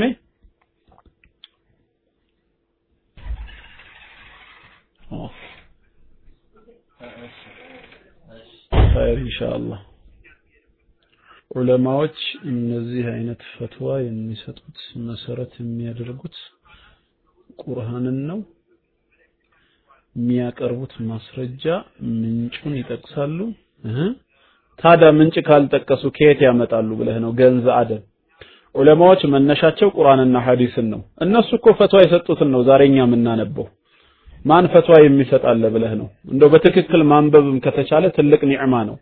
ስለዚህ ዑለማዎች ስለ አንድ ነገር ፈትዋ ሲሰጡ ቁርአንና ሐዲስን መሰረት አድርገው ኢጅቲሃድ ያደርጉና የራሳቸውን ኺላፍ ባለባቸው መስአላ ላይ ለራሳቸው እነሱ ዘንድ ራጂህ የሆነውን ራዕይ ያስቀምጣሉ። መነሻቸው ቁርአንና ሐዲስ ነው። ምክንያቱም አላህ የምትከራከሩበትን ሁሉ ወደ አላህና ወደ መልእክተኛው ወደ ቁርአንና ወደ ሐዲስ መልሱ ብሎ በሱረቱ ኒሳ በግልጽ ነግሮናል። እንዲህ አይነቱ ፈትዋ ከቁርአንና ከሐዲስ ውጭ ከሆነ በምን ይመልሳሉ? ግን አሁን እዚህ ጋር በዑለማዎቹ መካከል ኺላፍ ተፈጠረ አይደል? ይሄ የዕልምና የግንዛቤ ልዩነት ነው። የሚገርመው ግን ሁለቱም አጅር አላቸው። ሐቁን ያገኘውም ያኛውም ቢሆን አጅር አላቸው። ነቢያችን ሰለላሁ ዐለይሂ ወሰለም ቀድሞ ምን ብለዋል? إذا اجتهد المجتهد فأصاب فله أجران አሉ። ሙጅተሂድ ሐቅን ለማግኘት ታግሎ ቁርአንና ሐዲስን በደንብ አጥንቶ ሐቁን አላህ ከወፈቀው ሁለት አጅር አለው አሉ። አንድ ለትግሉ። ሁለተኛ ሐቁን አግኝቶ በማስተማሩ። فأخطأ ከተሳሳተ ደግሞ فله أجر واحد አሉ። አንድ አጅር አለው። የትኛው ነው አጅሩ? ኢጅቲሃድ ማድረጉ ትግል ማድረጉ። ከዛ ስተቱስ ወልኸጣኡ መግፉር።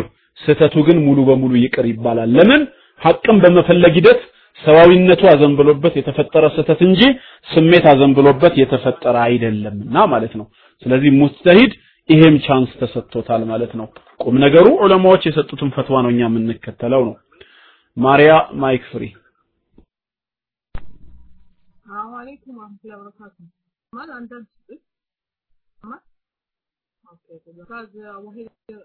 አንድ ጥያቄ ነበረኝ። ይህ ምንድነው መድኃኒቶች ውስጥ አሁን ለምሳሌ ውስጣቸው መድኃኒቶች ውስጥ ቴምፕ አልኮል ምናምን ውስጡ ይጨመራል እና ያን መድኃኒት በምንወስድ ሰዓት እዛ ውስጥ ነገር ten percent አልኮል ሐራም አይደለም ጥያቄ even ኪኒኖች ነገር ላይ ራሱ እንደዚሁ ማስቲካ ላይ የተወሰነ percent sugar alcohol የሚባሉ ነገሮች አሉ። እና እነዛ ነገሮች ሐራምነቱ የሚለው ጥያቄ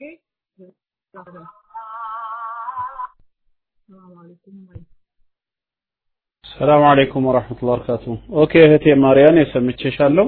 የኔ ከተሰማሽ አንቺ ለመድኃኒትነት በምትገለገይባቸው መድኃኒቶች ውስጥ አልኮል የሆነ ነገር ይጨመራል ይህን የተጨመረውን አልኮል መውሰድና መጠቀም ይቻላል ወይ ነው አይደለ ጥያቄሽ? ልክ ነኝ ማርያ? በመጀመሪያ ደረጃ ይቻላል ወይም አይቻልም ከመባሉ በፊት በኸምር ላይ አላህ መድኃኒትን አላደረገም። ኸምር በሽታ እንጂ መድኃኒት አይደለም። ነቢያችን ሰለላሁ ዐለይሂ ወሰለም ዳ በሽታ ነች ለይሰት ቢደዋ መድኃኒት አይደለችም ብለዋል ስለዚህ አላህ መድኃኒታችንን ሐራም ባደረገብን ነገር ላይ አላደረገውም ስለዚህ ቅድሚያ ልንረዳው የሚገባው ነገር በኸምር ፍቱን የሆነ ነገር ልናገኝ አንችልም ነው ሁለተኛ ደግሞ አላህ ሐራም ያደረገውን ነገር ለመድኃኒትነት መገልገል አይቻልም። ለመድኃኒትነት እጅግ ብዙ መጠቀሚያዎች አሉ። መጀመሪያም መድኃኒት አይደለችም። ሁለተኛ ደግሞ በሐራም ነገር አላህ መድኃኒት አላደረገልም። በሐራም ነገር መጠቀም አይበቃም ማለት ነው። አልኮል ካልወሰድሽ አትድኝም፣ ትሞች ያለሽ የሚል የዶክተሮች ስምምነት ያለበት በሽታ አለ እንዴ? የተወሰነ ዶክተር ግላዊ ሐሳቡን ሊሰጥ ይችል ይሆናል። ዶክተሮች ግን በጋራ ተስማምተው ከዚህ በሽታ መዳን የምትችይው ጥቂት አልኮል ስትወስጂ ነው ብለው ውሳኔ የሚያስተላልፉበት ነገር አለ እንዴ? ቀድሞውንም ኸምር በሽታ እንጂ መድኃኒት ሆኖም አያውቅም ነው። ስለዚህ እሱን መጠቀም አይቻልም ነው። በፕራይቬት አንድ ወንድሜ ጠይቅ ተብዬ ነው ብሎ ጥያቄ ያመጣልኝ። መጠጥ ወይም ኸምር ሐራም የሚል ቦታ ከቁርአን ካለ እስቲ ቁርአን ውስጥ ከፍታ አሳየኝ ተብዬ ነው ይላል ልጁ እና ብታስረዳው በ mic ይላል። ጥሩ ጥያቄ ነው። ይሄ በጣም simple ነው። ኸምር ሐራም መሆኑ በቁርአን ውስጥ የቱ ጋር ተገለጸ ካለ ሱረቱል ማኢዳ ቁጥር ዘጠና በለው። በሱረቱል ማኢዳ ምዕራፍ አምስት ቁጥር ዘጠና ምን ይላል ጌታችን አላህ? no መድኃኒቱ አብሮ የተቀመመ ነው ከኸምሩ ጋራ አሀ ሲሰራም ማለት ነው። already ከኸምር ጋራ አብሮ የተቀመመ ከሆነ ኸምርን መጠቀም ሐራም ነው ተብሏል። ኸምር ደግሞ መድኃኒት አይደለም። ስለዚህ ያንን መጠቀም አይቻልም ነው። ያንን መጠቀም አይቻልም። ሱረቱል ማኢዳ ምዕራፍ አምስት ቁጥር ዘጠና ላይ ወንድሞች ካላችሁ paste አድርጉላቸው። ኸምር ሐራም መሆኑን የሚገልጽ ጌታችን አላህ ኢነመል ኸምሩ አስካሪ መጠጥ ወልመይሲሩ ቁማር ወለአዝላም የመጠንቆያ እንጨቶች ወለአንሳብ ጣዖታትም ወለአዝላሙ የመጠንቆያ እንጨቶችም ሪጅሱም ሚን ዐመል ሸይጣን ከሰይጣን ስራ የሆኑ እርክሰቶች ናቸው፣ እርኩስ ተግባራቶች ናቸው። ፈጅተኒቡ ይህንን እርክሰት ራቁ ይላል ጌታችን አላህ። እርክሰትን ራቁ ለዓለኩም ቱፍሊሑን ትድኑ ዘንዳ ይላል። ስለዚህ ግልጽ በሆነ መንገድ እርኩስ ነው ብሎ ነው ጌታችን አላህ የገለጸው እና በ private የመጣኸው ወንድሜ ይህንን እንድትረዳ ፈልጌ ነው። no no ጅብሪል ይሄ ኸምር ጥቅም አለባት ለማለት ሳይሆን የኸምርን አካሄድ ሊነግር ፈልጎ ነው እዚህ ጋር። አረቦች መጀመሪያ ኸምር ማለት ለነሱ ዛሬ ላንተ እንደ ሃይላንድ ውሃ ማለት ነው። ሃይላንድ ውሃ ምናልባት ዕለታዊ ሱስህ ሊሆን ይችላል ጅብሪል። አረቦች በወቅቱ ቁርአን በሚወርድበት ሰዓት ኸምር ማለት ለነሱ ሃይላንዳቸው ነበር ያለሱ አይኖሩም። ቁርአን ደግሞ ሲወርድ ተደሩጀን ቀስ በቀስ በማለማመድ ነበር የወረደው መጀመሪያ ከልባቸው ውስጥ የጣዖት አምልኮን ፍቅር በማውጣት በመካ ውስጥ ወደ 86 የሚጠጉ ሱራዎች ስለ ተውሂድ ከሞት በኋላ መቀስቀስ እንዳለ መኖሩን እንዲያምኑ ለዛ ደግሞ ብቁ የሚያደርጋቸውን መልካም ስራ እንዲሰሩ ነው ያስተማራቸው። ህግጋት የተጀመሩት ወደ መዲና ሲገባ ነው። ኢማን ልባቸው ገብቶ ሲደላደል አሁን ይሄን አርጉ ይሄን አታርጉ ቢባሉ ፍቃደኛ ነው አይደል የሚሆኑት። ስለዚህ ጌታችን ከሶላት ጀመረላቸው መካ ላይ እያሉ መዲና ሲገቡ ደግሞ ጾም በሁለተኛው ዓመት ተጀመረ። ሐራም መደረግም የተጀመሩ ነገሮች ከዛው ቀጠሉ። ኸምርን ታዲያ ጌታችን አላህ ሐራም ሲያደርገው ቀጥታ አይደለም ያደረገው፣ በአራት ዙሮች ነው፣ በአራት አድዋሮች ነው። እነዚህ አራት ዙሮች ተደሩጅን አካሄድን ነው ለኛ የሚያስተምሩን። የመጀመሪያው አካሄድ ኸምር ምን እንደሆነ መግለጽ፣ ምንም ጥቅም እንደሌለው ጉዳት ያለው ሰዎች ዝም ብለው ለትርፍ ብቻ ለንግድ የሚጠቀሙበት መሆኑን መግለጽ ነበረ የመጀመሪያው አካሄድ። ይህም የት ይገኛል? እስቲ አንድ ቁርአን በሱረቱ ናህል ላይ ምዕራፍ 16 ወደ ቁጥር 78 ነው 79 አካባቢ። እሺ አንዴ ጠብቁኝ። website አንድ ሶፍትዌር አለኝ። ሶፍትዌሩን ከፍቼ ቀጥታ ከቁርአኑ ላንብብላችሁ። እሺ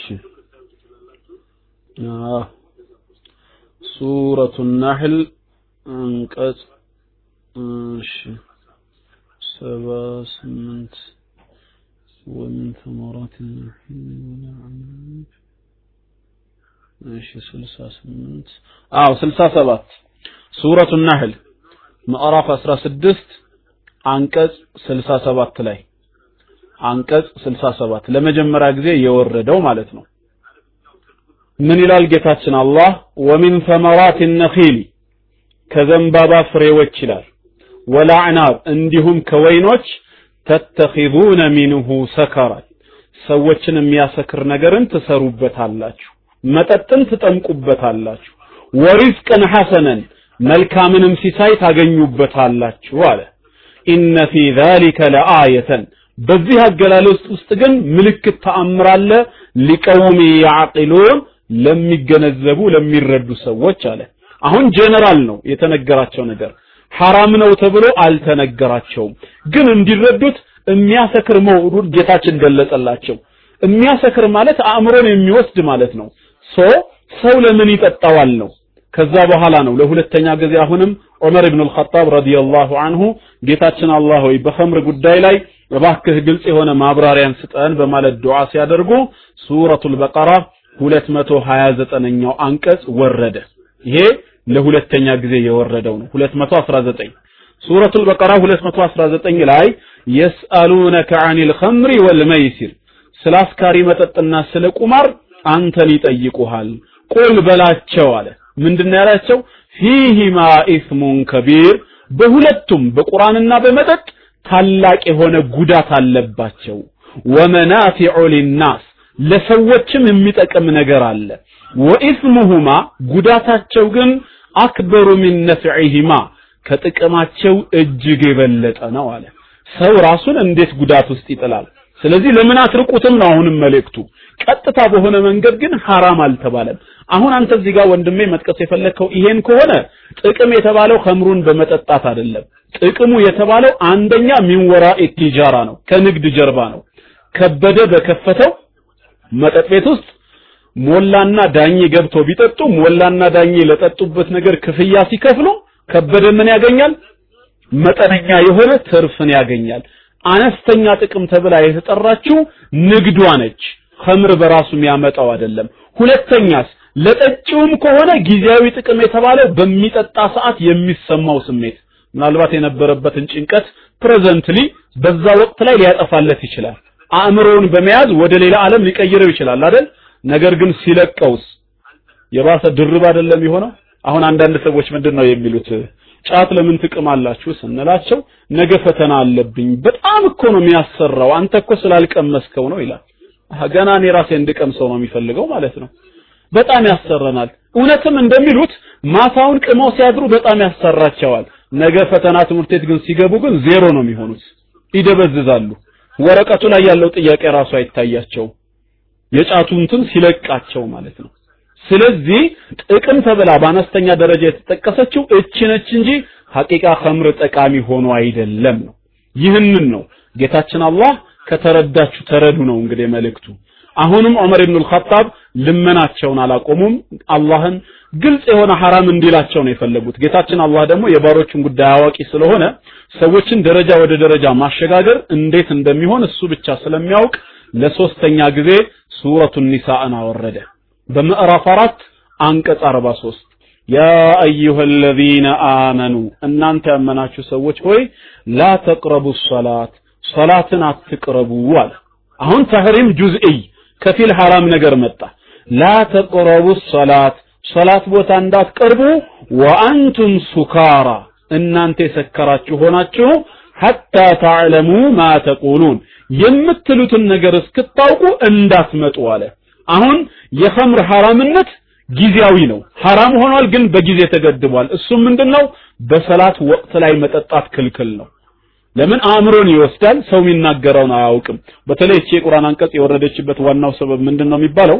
አብዱራህማን ኢብኑ አውፍ አንድ ድግስ ሰራ እና በዚህ ድግስ ላይ ሰሃባዎች ተጠራን አሉ አሊ ኢብኑ አቢ ጣሊብ። ሁላችንም በላን ከኸምርም የድርሻችንን ጠጣን። ከዛ በኋላ እቺ ኸምር ከአእምሯችን የተወሰነ part መያዝና መቆጣጠር ጀመረች። ሶላተል መግሪብ ገባና እኔ ኢማም ሆኜ እንዳሰግድ አደረጉኝ ይላሉ ታዲያ ሳሰግድ ፋቲሃን ከቀሩ በኋላ ሱረቱል ካፊሩንን ሲቀሩ ምን አሉ?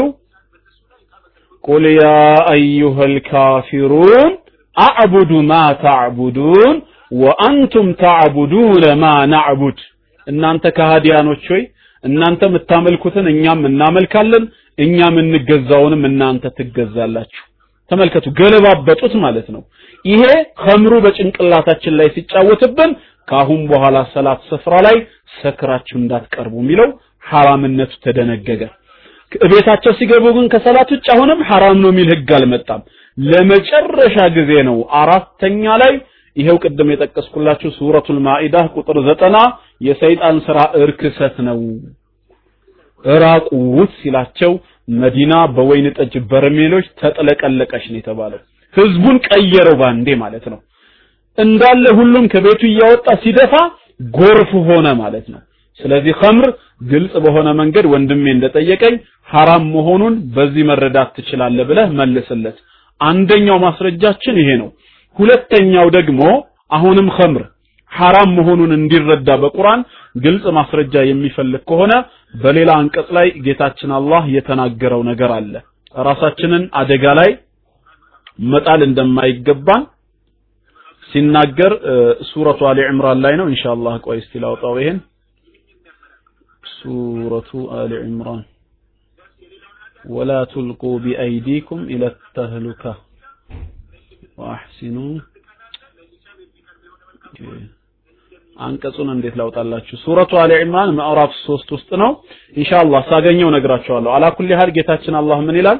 ወላ ቱልቁ ቢአይዲኩም በራሳችሁ በእጃችሁ ሰበብ እናንተን አትጣሉ ይላል። ኢለተህሉካ ለጥፋት የሚዳርጋችሁ ነገር ላይ አትጣሉ። የሚጎዳችሁ ላይ። OK ሱረቱል በቀራ ነው። OK አንቀጹ አያው ትዝ ይልሃል حبيبي? አንቀጹ ትዝ ካላችሁ። خير በቃ ኋላ ላይ خير እሺ ተመልከተው። على كل حال ራሳችሁን አትጣሉ ነው የሚለው ወደሚጎዳ ነገር። ኸምር ጎጂ ነው ምንም ጥርጥር የለውም። ኸምር ጎጂ ከሆነ ስለዚህ ምንድነው ማለት ነው ጎጂ ነገር ላይ ራሳችን ስለ ጫት ንገሩኝ ባካችሁ ይላል። እግረ መንገድ አይካተትም እንደ ቃሪያ ጫት ምንድነው የሚለውን እናንተ ወስኑታ። ጫት ይጎዳል ወይስ ይጠቅማል የሚለውን እኮ ታውቁታላችሁ። ጎጂ ከሆነ በሚጎዳ ነገር ራሳችሁን አትጣሉ እያለ ነው ጌታችን አላህ። ግዴታ ቁርአን ውስጥ ጫት ተብሎ መጠቀስ የለበትም። አንድ ነገር ሐራም ነው ለማለት። ሺሻ ሲጃራ ሐራም መሆኑን ሁላችንም እንስማማበታለን አይደል ከቁርአንና ከሐዲስ ግን ስማቸውን ብንፈልግ የት እናገኛቸዋለን? ጌታችን አላህ ዘርዘር በማድረግ አንዳንድ ነገሮች ስማቸውን ጠቅሶ ሐራም ናቸው ሲለን ሌሎች ነገሮች ደግሞ በባህሪያቸው ይነግረናል። ሐታ ነቢያችን አለይሂ ሰላቱ ወሰላም ሲላኩ ጎጂ ነገሮችን ሐራም ያደርጋሉ ነው ያለው። ጀዛከላህ ሱረቱል በቀራ ቁጥር 195 ያው ምዕራፍ 2 ሱረቱል በቀራ ቁጥር 195 ላይ እስቲ 195 ወአንፊቁ في سبيل الله በአላህ መንገድ ላይ ለግሱ ولا تلقوا بأيديكم በራሳችሁ ሰበብ በእጆቻችሁ ምክንያት አትጣሉ إلى التهلكة ወደ ጥፋት ራሳችሁን አትጣሉ። وأحسنوا መልካም ስራን ስሩ አሳምሩ። إن الله يحب المحسنين አላህ መልካም ሰሪዎችን ይወዳል ይላል። ሶስተኛ መረጃ ደግሞ ከፈለግ ሐራም ለመሆኑ ሱረቱ አልአዕራፍ ምዕራፍ 7 ቁጥር 157 ምዕራፍ 7 ሱረቱል አዕራፍ ቁጥር 157 ጌታችን አላህ ነቢያችን አለይሂ ሰላቱ ወሰላምን ሲልካቸው ምን አይነት መልእክተኛ አድርጎ ነው የሚልካቸው? የአንቀጹ መሃል ላይ ምን ይላል? ያእሙሩሁም ቢልማዕሩፍ በመልካም ነገር ያዛቸዋል። ወየንሃሁም አኒል ሙንከር ከመጥፎ ነገር ይከለክላቸዋል። ወዩሕሉ ለሁም ጠይባት ጠቃሚና በጎ ነገሮችን ይፈቅድላቸዋል። ወዩሐሪሙ ዐለይሂም ልኸባኢት ጎጂ ነገሮችን ሁሉ እርም ያደርግባቸዋል ይላል። ስለዚህ የሚጎዳ ሁሉ ምንድን ነው እርም ነው ክልክል ነው ማለት ነው። ስለዚህ የሚጎዳ ከሆነ ኸምር ያለምንም ጥርጥር ሐራም ተደርጓል ማለት ነው። እና ወንድሜ በዚህ መንገድ አስረዳው ነው። ሌላውንም በዛው ቅያስ አደርጋችሁ ልታዩት ትችላላችሁ። አለበዛ ስሙ አልተጠቀሰምና ስሙ እስኪጠቀስ እኛ ሐላል አድርገን እንይዘዋለን ከተባለ ሐሺሽና ሲጋራ ቁርአን ውስጥ ተጠቅሷል ወይ ነው? mic free ሌላ ሌላ መች ጠጣሉ ልጠኝ አልጠጣም። ቆይ ቆይ السلام عليكم ورحمة الله وبركاته።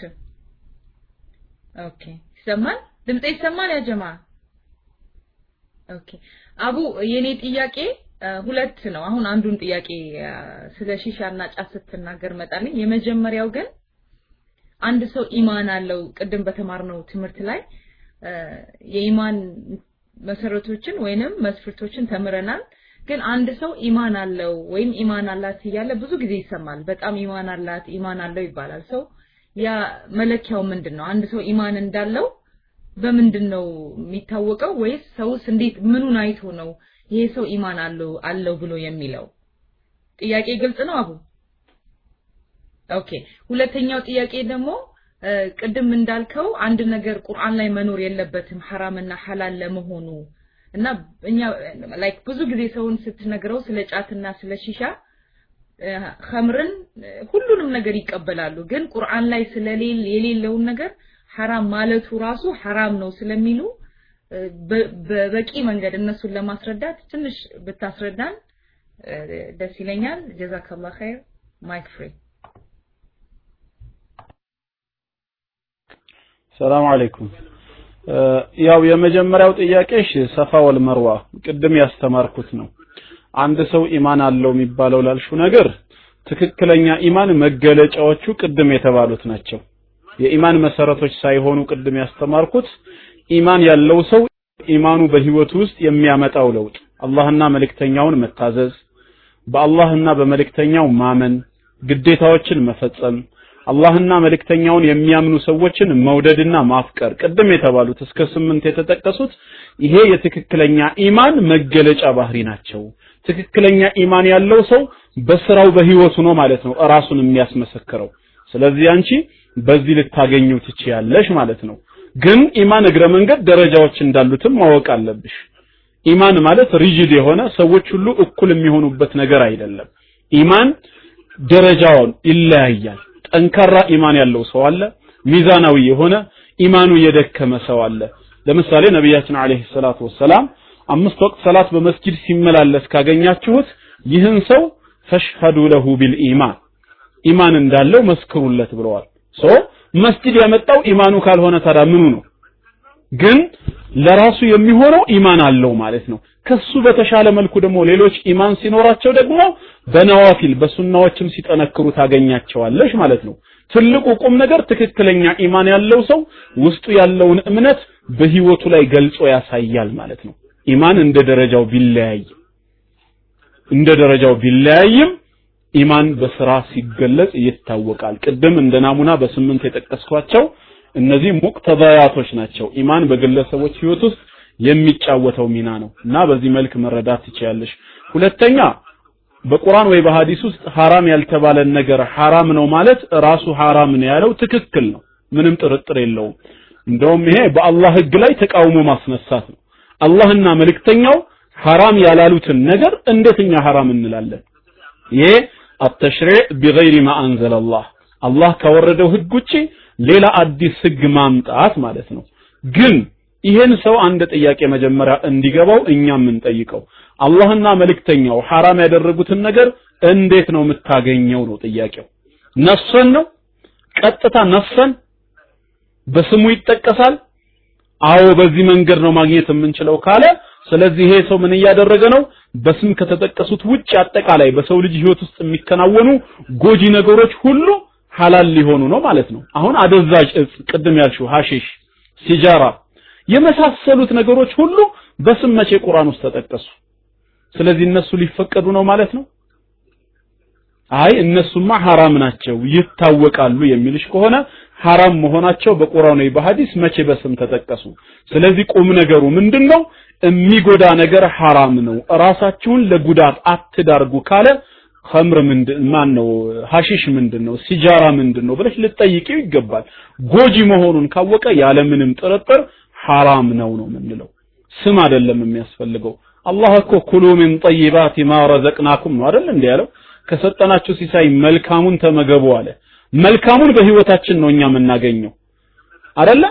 ቁርአን ግን የሜኑ መጽሐፍ ስላልሆነ ብርቱካን፣ ሙዝ ወይም ጁስ፣ አቮካዶ ብሎ እኮ አልነገረንም። መልካም ነገሮችን ለጤናችሁ ጠቃሚ የሆነውን ተመገቡ ብሎናል እንጂ ብርቱካንና ሙዝ ብሉ የሚል ነገር አላወቅም። እነዛ ነገሮች ለጤና ጠቃሚ መሆኑን እኛው ነን የምንደርስባቸው በህይወታችን ውስጥ። ስለዚህ ጥቅላዊ በሆነ መንገድ የተፈቀዱልን ነገሮችን እኛ ደግሞ በዝርዝር በህይወታችን ውስጥ እናገኛቸዋለን። በስም የተጠቀሱ ተነጥለው ሐራም የተደረጉ አሁንም ሐራም ናቸው። ጥቅላዊ በሆነ መንገድ ደግሞ ኸባኢስ ጎጂ የሆኑ ነገሮች ሁሉ ሐራም ናቸው ከተባለ ጎጂነቱን በህይወትሽ ውስጥ አንቺ ታገኘዋለሽ ማለት ነው። ሐዲስ ምንጩ ቁርአን ነው። ወህይ በተለይ መልኩ ነብያችን ወህይ ወርዶላቸው ነው። No no ቁርአንና ሐዲስ የአንድ ሳንቲም ሁለት ገጽታዎች ናቸው። OK جزاك ወንድሜ። እንደዚህ የሚያስብም አለ ማለት ነው አደንዛዥ እጽ ራስን የሚጎዳ ነገር ሐራም ሐላልም የሚመስለው ሰው ካለ በጣም ተሳስቷል ይሄ በጣም ትልቅ አደጋ ነው። ከኸምርም የባሰ እኮ ጉዳት ነው የሚያደርሰው እኮ። እና ሐዲስና ቁርአን የአንድ ሳንቲም ሁለት ገጽታዎች ናቸው። መነጣጠል አንችልም። ሁለቱም وحي من الله عز وجل ከአላህ ዘንድ የተገለጹ ወህዮች ናቸው። OK no ሺሻ? አይ ሺሻ የሚባለው ይሄ ሲጋራ የሚመስለው? አዎ አሰራሩ ምን እንደሆነ እኔ አላውቀውም ነበር። አንድ ሰሞን አገር ቤት ገብቶ ሰው ምንድነው ብሎ በሰለፊያ ጋዜጣ በተከታታይ ፕሮግራም ተሰጥቶት ሲወጣ ነበረ። መጨረሻ ከዑለማዎች በተገኘው ፈትዋ መሰረት እሱም ሐራም ነው ነው። ሺሻ ራሱ ከሲጋራ የተለየ አይደለም። እሱም ሐራም ነው ብለው ፈትዋ ሰጥተውበታል። በሰለፊያ ጋዜጣ በተከታታይ ሲወጣ ስለነበር ማለት ነው ወስሙ ጀዛከላሁ እንሜ። እና ስለዚህ ሐዲስና ቁርአን ሁለቱም ከአላህ ዘንድ የመጡ ወህይ ናቸው ብለን ነው የምናምነው እና አንድ ነገር ሐራም ሲደረግ ግዴታ ስሙን አሳይኝ ለሚልሽ ሰው ይሄንን logic ተጠቀሚ። አንቺ መጀመሪያ ስትጠይቂው ሐራም ነገር መሆኑን በምንድን ነው የምታውቀው በዩ ቀጥታ ስሙ ራሱ ሲጠቀስ ብቻ ነው ካለሽ ስለዚህ ስማቸው የተጠቀሱ ነገሮችን በቁርአን ውስጥ አብራችሁ አውጡት። إنما حرم عليكم አላህ በእናንተ ላይ ሐራም ያደረገው የሚለውን የቁርአን አንቀጽ ታወጡትና እነሱን ከጻፋችሁ በኋላ ከዚህ ውጭ ያለ ነገር ይፈቀዳል ወይ በዩ ስሙ ስላልተጠቀሰ አዎ ይፈቀዳል ካለሽ ታዲያ ويحرم عليهم الخبائث በእነሱ ላይ ጎጂ ነገሮችን እርም ያደርግባቸዋል የሚለው ምንድነው ትርጉሙ? ሐሺሽም ይሁን ሲጃራ ሌላውም ነገር ጎጂ መሆኑ የታወቀ ነው እና በዚህ መንገድ መረዳት ይቻላል። والله أعلم። Mic free። سلام عليكم ورحمة الله وبركاته። ብስሚላህ ረሕማን ረሒም አቡ እኔ የሆነ እንደ የሰማሁት ነገር አለ። ለምሳሌ አንዳንዴ ምን ይባላል? ሌሎቹ በጣም አስካሪ ያልሆኑት ለምሳሌ ጫትን አብዛኛው ሰው ሲል የምሰማው ማለት ነው። ያው ከሼኾችም ማለት ነው። እና በሰውየው ላይ ነው የሚወስነው ነው የሚባለው። ለምሳሌ አንዳንድ ሰው ቅሞ ምንም ሳይሆን ያው በሰላት ሁሉን ነገር በጥሩ ያደርጋል። ሰላቱን በትክክል ይሰግዳል እንቅልፍ ይወስደዋል ለሱ ያው በዛን ጊዜ ከዛ ሰዎች ጋር ተቀላቅሎ እንዲሁ ራሃ የሚያደርግበት ነገር ነው። እና ምንም አይጎዳውም። ሌላው ደግሞ እኔ በጣም ይጎዳኛል እንቅልፍ ይከለክለኛል ብሎ የሚያቆሙን ሰው አለ። እና በዚህ ትስማማለህ? ለምሳሌ ዲፔንድስ የሚለውን ነገር በሰውየው ላይ ይወስናል። ሰላም አለይኩም። ክሊር ነው? አቡ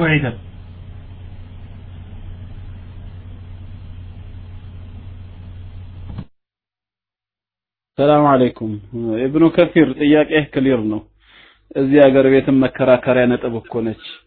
ስለ ጫት ስንከራከር ከአንዳንድ ወንድሞች ጋራ ለኔ ሐራም አይደለም እናንተ ሐራም ነው የምትሉትን እቀበለዋለሁ። ለኔ እኮ እየተስማማኝ ነው ለዱዓ እያገዘኝ ነው እንቅልፍም አልቸገረኝም የምግብ ፍላጎቴንም አልዘጋኝም የሚሉ አሉ። እንዴ ድራፍት ይስማማናል የሚል ሰው እናንተ ሳታቁም እንዴ? እ ያወፍረናል ጤናማ ያደርገናል ድራፍት ይስማማናል የሚሉ ስንቶች አሉ። እነሱ ስለተስማማቸው ተብሎ ለነሱ ሐላል ይደረጋል እንዴ? በእርግጥ እኔ ጫት ቅሜ አላቅም ከተፈጥሮዬ። ምን እንደሆነም አላውቀውም። እውነት የሚስማማቸው part የትኛው እንደሆነ እንደሚናገሩት እንኳ ከሄድን። ግን ድራፍት ይስማማናል እንኳ የሚሉ ስንቶች አሉ። ስለዚህ ይሄ አካሄዳቸው ተግባሩን ሐላል አያደርገውም። ጫትን በተመለከተ ዑለማዎች ፈትዋ ሰጥተዋል። ሐራም ነው ብለዋል። ሐታ ዶክተር ዩሱፍ አልቀርዳዊ ሐራም መሆኑን ፈትዋ ሰጥተውበታል። የእነዚህን የዑለማዎችን ፈትዋ ተከትለን እኛም ያንኑ ፈትዋ ነው ሐራም የምንለው ማለት ነው።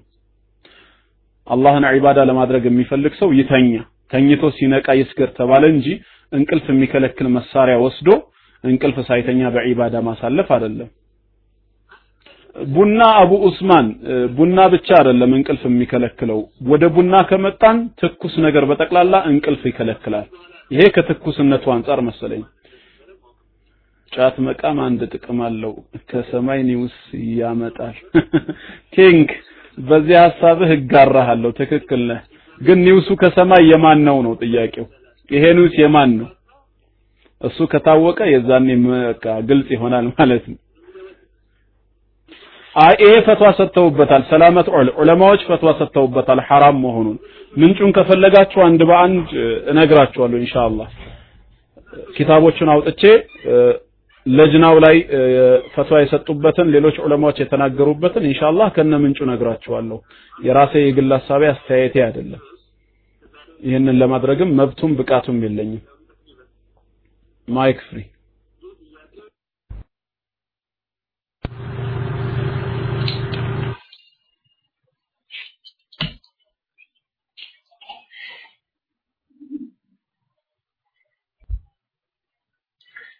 السلام عليكم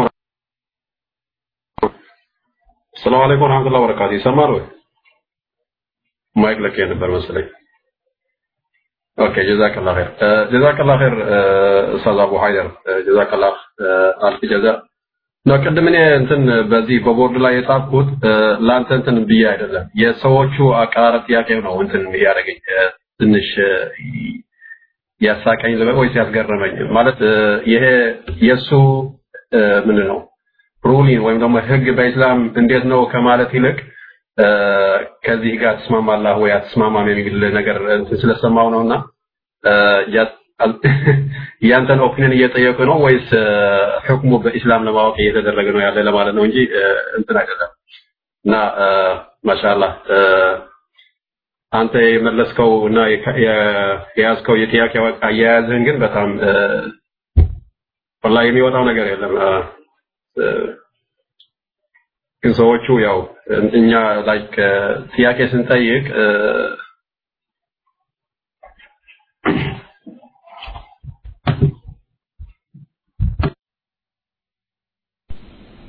ሰላም አለይኩም ተላ ሰባት mic ለካ ሰላማት በል mic ጨርሰሃል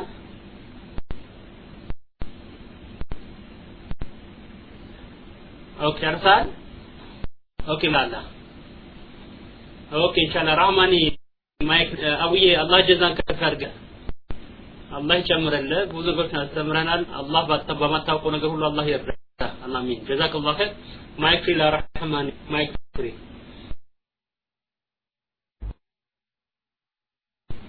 OK ራህማኒ መከራች ተጋጭታለች ወይ? ከማይኳ ጋር አወዳደቋን አላህ ካልተጎዳች ጥሩ ነው።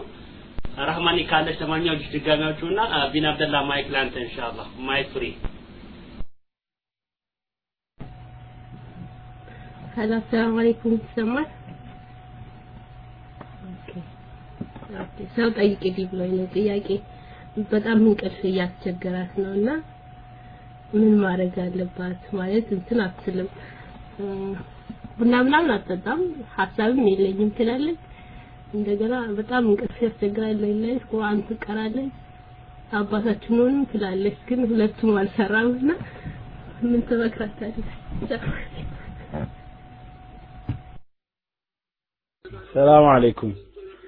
ይሄ ጥያቄ ለኔ አይደለም የሚቀርበው ለባለሙያ ነው የሚቀርበው እኔ ይሄ ነው ብዬ መመለስ አልችልም። ባይሆን እኔ ለነግራት የምችለው አንድ ቁም ነገር አለ።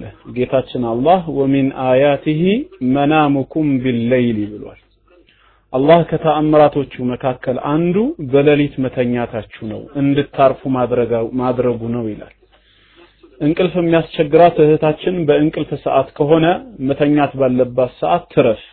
ይሄ ጌታችን አላህ ራሱ ያደረገው ሱነኑል ከውን የተፈጥሮ ህግና ስርዓት ነው ምናልባት እሷ ለማለት የፈለገችው የእንቅልፍ ሰዓቱ ተጽዕኖ እያመጣባት ከሆነ እንደዚህ አይነቱን ነገር እንቅልፍ ሊያጠፋ የሚችለው እንግዲህ ግዴታ ባለሙያ ሊኖረው ስለሚገባ እንደዚህ አይነት ባለሙያ አላውቅም። እንደውም ይሄን ከተናገራችሁ እኮ እኔ ደግሞ በተቃራኒው ነኝ። ባልተኛ አሁን ወላሂ በጣም ይገርማችኋል። እስከ ሱብሂ ከእናንተ ጋር ሳልተኛ ምንም ቁጭ ብዬ ብቀመጥ ማለት ነው። ከዛ ሱብሂ ሰግጄ እንበልና ከሱብሂ በኋላ ወደ ክፍለ ሀገር ሄጄ ፕሮግራም ቢኖረኝ በመኪና ላይ እየሄድኩ እንኳን እንቅልፍ አያስቸግረኝም። ምንም እንትን ይለኝ እና እኔ ደግሞ በተቃራኒው ነው ያለብኝ። እንግዲህ መቼም መቀያየር አይቻልም። እንለዋወጥ ቢባል ማለት ነው። ትልቁ ኒዕማ የእሷ ነው። የኔ ነው ብላችሁ ነው ማሻአላህ ያላችሁት? እኔ እንደውም በእሷ ገና ስትናገር በእሷ ነበር የቀናሁት እንጂ ላጣጣመው ሰው በጣም ደስ ነው የሚለው። እና ግን ምንድን ነው መፍትሄዎቹ? እንቅልፍ የሚያስቸግራት ከሆነ መስራትም በሚገባት ሰዓት በዒባዳዋም ጊዜ አላህን ከማምለክ የሚያዘናጋት ከሆነ ለዚህ ነገር ባለሙያ ታማከር። እኔ የምናገረው በነጋታው ሳቡ ወሊድ ኢብኑ አልወሊድ እኔ እየቀለድኩ አይደለም። ሐቂቃ ነው የምለው። 48 ሰዓት እንኳን ሳልተኛ ብቆይ የሆነ የእንቅልፍ ችግር አይነት መስሎ የሚሰማኝ ነገር የለም ለምን እንደሆነ ለራሴ አላውቀውም። እንግዲህ ከልምድ የተነሳ ይሆናል ከድሮም ጀምሮ። ያው ከበፊትም ያስለመድኩትም ነገር ስለሆነ ያም ሊሆን ይችላል። ግን አሁን ልል የፈለኩት ምንድን ነው መቼም የሰው ነገር የተለያየ ነው። አንዳንድ ጊዜ ግን ሰዎች ጉዳዩ አሳስቧቸው ከተጨነቁ መድኃኒት መፈለጋቸው ግድ ነው። መድኃኒት የሚገኘው ባለሙያ ዘንድ ስለሆነ ቢን አብደላህ ለዚህ ምክር መስጠት የሚችሉ ወንድሞችና እህቶች በዚህ room ውስጥ ካሉ ማይኩን ለነሱ ለቃለሁ ከሌሉ ባለሙያ ታማክር ነው። ካልሆነ ዱዓ ታድርግ እንግዲህ ቦታው እንዲቀያየር። ሌላ ምን ማለት ይቻላል? OK የቀደሙ ጥያቄ በሌላ መልክ ያው mic ስለሌለኝ ነው ብሎ አንድ ወንድሜ በ private ጠይቆኛል። ኸምርን በተመለከተ አልኮል ነክ የሆኑ ሽቶዎችን መጠቀምም አይቻልም። አልኮል ነክ ሽቶዎች ክልክል ናቸው ወንድሜ ያው እሱ የተፈለገው ለህዝቡ ለማስተላለፍ ብሎ ነው። አስተላለፍ ይልሃለሁ ጀዛከላህ። ኦኬ መካህሞ ከኔ ጋር አንድ ነህ? ማይክ ፍሪ።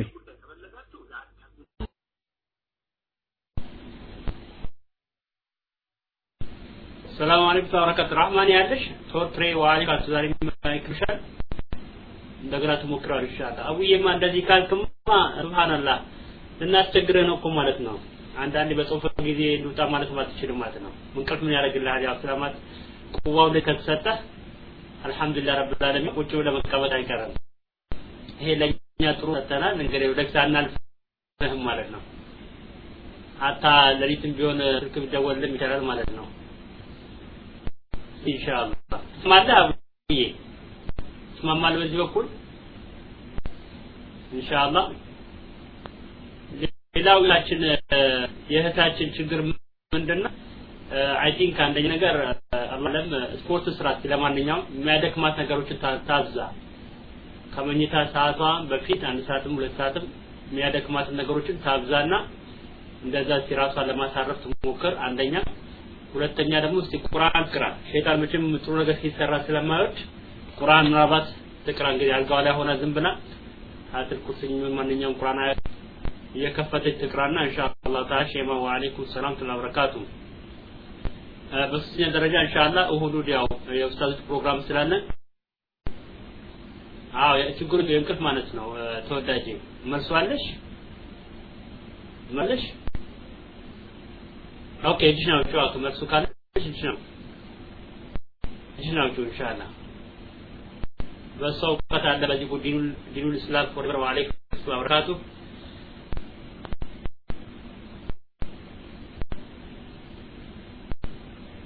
አው ዲዲ እሷ እኮ እንቅልፍ ስላላት ነው። እምቢ ብሏታል ዲዲ ለዛ ነው ለእሷ እኮ ነው። አዎ ቁርአን ቅራቱ ትልቅ ነገር ነው። ውረያን ሰባት ወአለይኩም ሰላም ወበረካቱ የኔ ሀሳብ ነው። አላሁ አለም። ሀሳብ ካላችሁ በሷ በኩል ኢንሻአላህ ማይክ አውጡነት በሉ። ባሲር ረህያ ጀረላ እጅን አውጥተህ ነበረ ጀረላ ፍላ ማይክ ላንተ። ሶስታችሁ ኢንሻአላህ ሰላም አለይኩም ማይክ አብዱከራ ወአለይኩም ወበረካቱ ሰላም አለይኩም ወራህመቱላሂ ወበረካቱ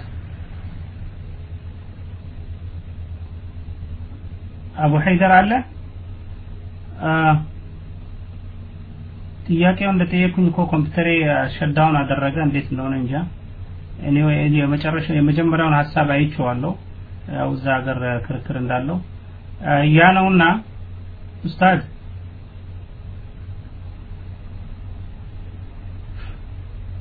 ሰፋ ያለ ልክ ነው ኡስታዝ የለም መሰለኝ እንግዲህ private ላይ ነው። እሺ። ዛከላህ።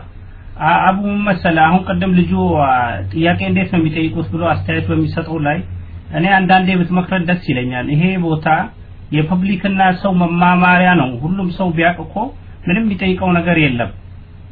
እና ሁሉም እንደ ጭንቅላቱ ነው የሚጠይቀው። እውቀቱ የተለየ ነው። ለምን እሱ እንደዚህ ያን ጠይቅ አይታወቅም ለዚህ በተለይ አንተ እያለህ ሰው ምንም ምንም ባይናገር ጥያቄውን ጠይቆ ቢወርድ ይሻላል ብዬ ነው የማስበው። እና አንዳንዴ ምክር ብሰጠን ጥሩ ነው። ለምሳሌ ያው አዋቂ ባለበት ቦታ ምንም አስተያየት ባይሰጥ ጥሩ ነው። እንደዚህ መሆን አለበት እንደዚህ መሆን አለበት። ለዛ ስተት ካለ ደግሞ በእስልምናው ከሆነ ለብቻ መመከር እንዳለበት ሰው ስተት ካደረገ ማለት ነው።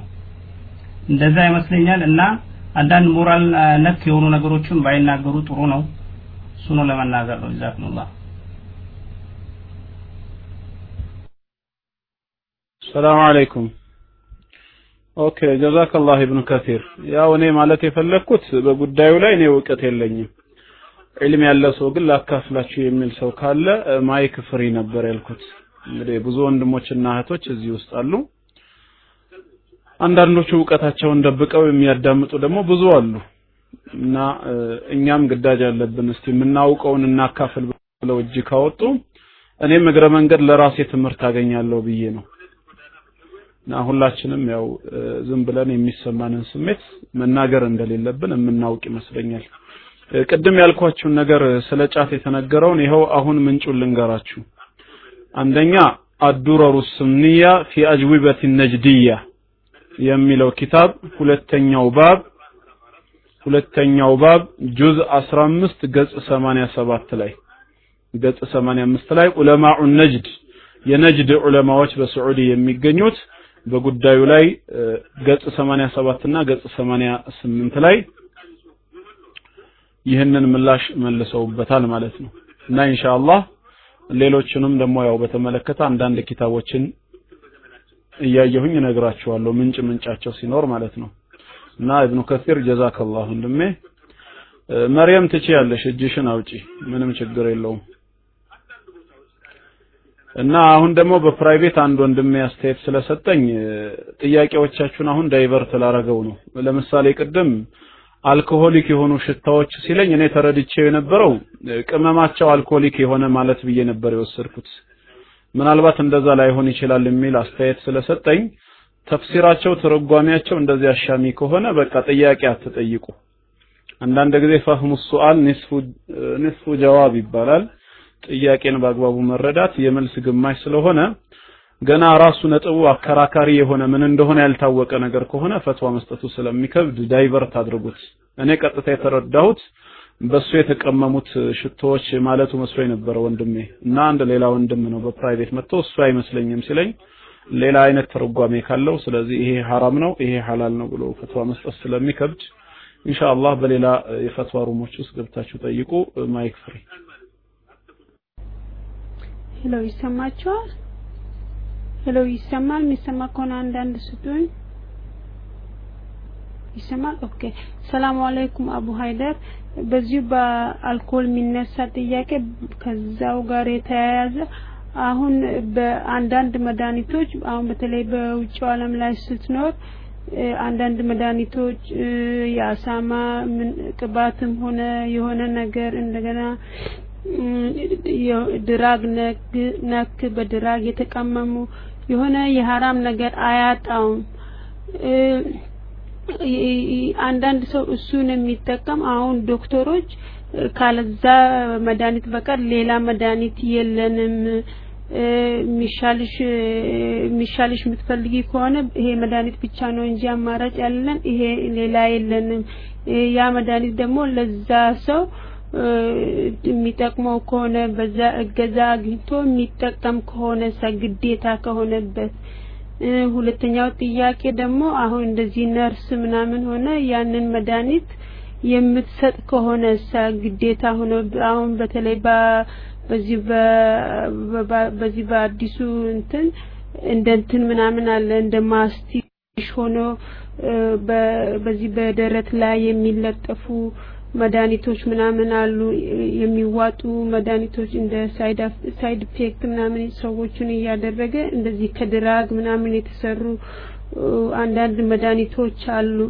እሱን ግዴታ ሆኖ ሰው የሚጠቀም እንደገና ደግሞ ግዴታ ሆኖ ስራ ሆኖ የምትሰጥ ከሆነ ፈትዋው እንዴት ነው በዚህ ላይ? ኢንሻአላህ አሰላሙ አለይኩም። okay ሰላም አለይኩም።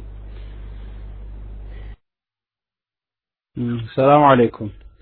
እህቴ እኔ ጥያቄውን divert አድርጌዋለሁ። ያው ከአንቺ በፊት በ mic ተናግሬያለሁ። ይቅርታ عفوا።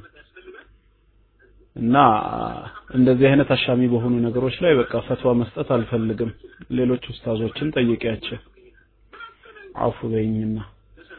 ነገር ግን ከሐራም ነገር ጋር የተያያዘ ሁሉ ሐራም መሆኑ ቃዒዳ ነው።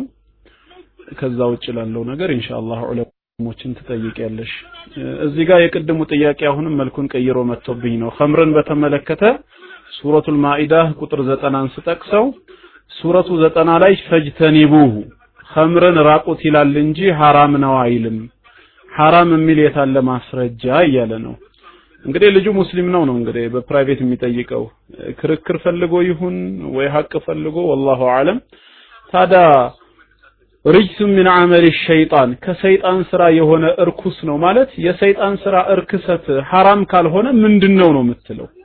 ህግጋቶች ከአምስት አይዘሉም ኢማ ዋጅብ ዋጅብ መሆን አለበት። ግድ ነው ልትሰራው። ወይ ሱና ነው የተወደደ ነው። ወይ ሙባህ normal የሆነ ተግባር ነው። ወይ ደግሞ መክሩህ ከራሃ ነው የተጠላ ነው ወይ ሐራም ነው? የሰይጣንን እርክሰት የትኛውስ ልትከተው ፈለክ ታዳ ግዴታ ሐራም የሚል ለፍዝ ከሆነ የምትፈልገው ዝሙትን እሺ ምን ልታደርገው ነው? ጌታችን አላህ እኮ ወላ ተቀረቡ ዚና ዝሙትን አትቅረቡ ነው ያለው። ዝሙት ሐራም ነው አላለም። አትቅረቡ ነው ያለው። ራቁ እያለ ነው ማለት ነው። ታዲያ ይሄንንም ይቻላል የሚል ድምዳሜ ልትሰጠው ነው ማለት ነው በምን አይነት አካሄድ እንደምትሄድ እኔ እንጃ። አላኩል ያህል ሁላችንም አላህ ሂዳያ ይስጠን። እንዴት እንደሚተረጎም እኔ እንጃ። ግን ሐራም የሚልም ለፍዝ ከፈለክ ነብያችን عليه الصلاة والسلام በግልጽ ቋንቋ whisper ትችላለህ መጠየቅ ትችላለህ። በግልጽ ቋንቋ ነብያችን በሐዲስ ተናግረዋል። ما أسكر قليله ما أسكر كثيره فقليله حرام በብዛት ሲጠጣ የሚያሰክር ነገር ሁሉ በትንሹም ቢሆን መጠጣት ሐራም ነው ብለዋል። አንድ። ሁለተኛ አልኸምሩ ኡሙል ኸባኢፍ የኃጢአት ሁሉ እናት ነች ብለው ነቢያችን ሰለላሁ ዐለይሂ ወሰለም ተናግረዋል። የኃጢአቶች ሁሉ እናት ነው ያሏት እንደውም። ለዚህ አንድ ታሪክን ራሱ ተናግረዋል። የተናገሩት ታሪክ ምንድነው? አንድን ሰው ለምስክርነት እፈልገዋለሁ ብላ ሴትየዋ አገልጋዩን ልካ ካስጠራችው በኋላ ልክ ቤት ሲገባ አገልጋዩዋ ከደጅ ሆና ዘጋችበት እንዳይወጣ። ጠሪዋ ምን አለች? ወላሂ ለዚህ ብዬ አይደለም የጠራሁ። እኔ ከሶስቱ አንዱን ነገሮች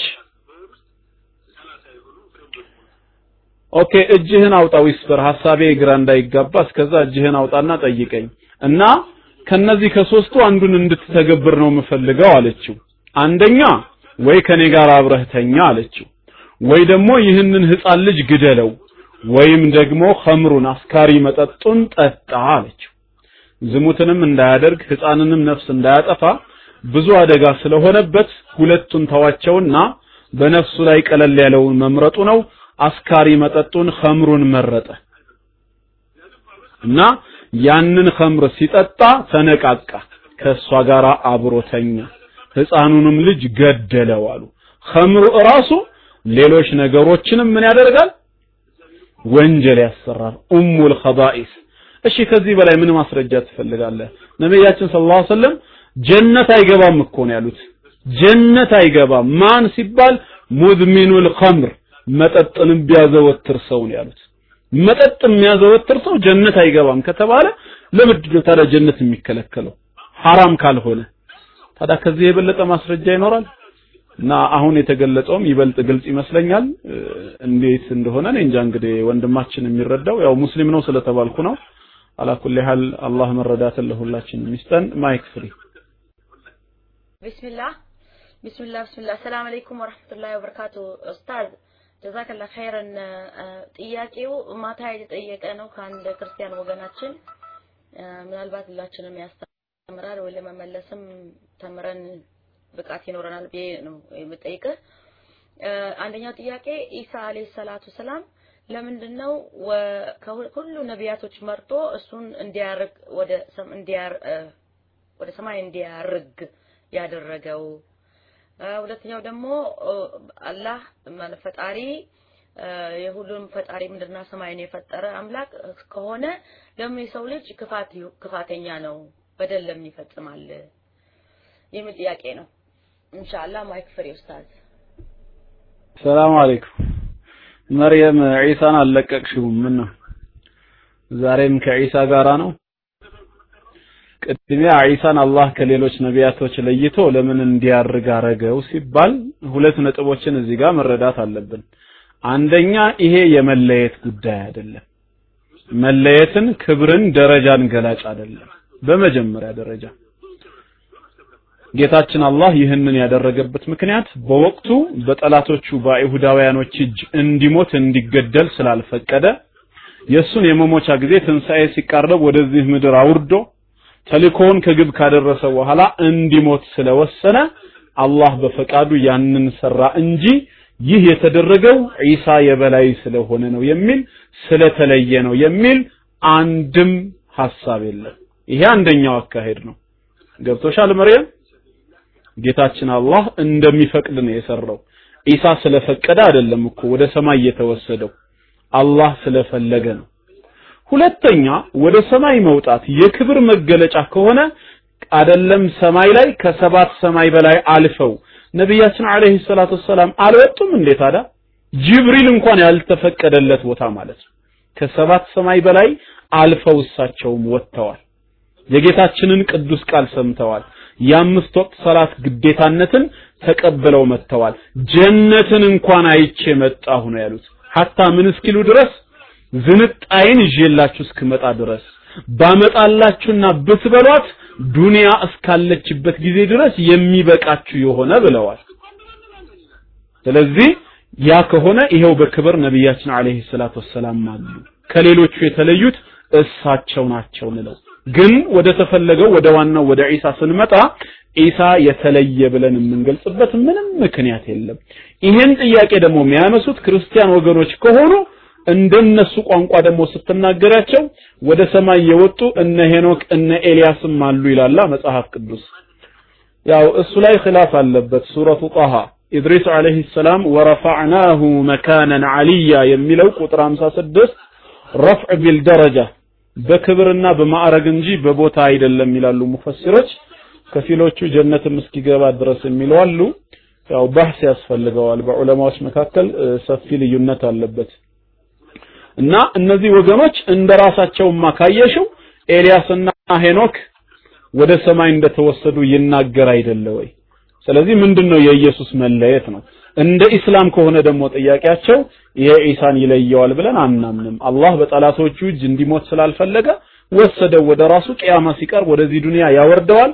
ተልእኮን ከፈጸመ በኋላ ሰው ነው፣ ይሞታል፣ ይቀበራል፣ አፈር ውስጥ ይገባል። ሚንሃ ኸለቅናኩም ወፊሃ ኑዒዱኩም ስላለ ከአፈር እንደፈጠረን ወደ አፈር ይመልሰናል ማለት ነው። ይሄንን ነው የምንረዳው።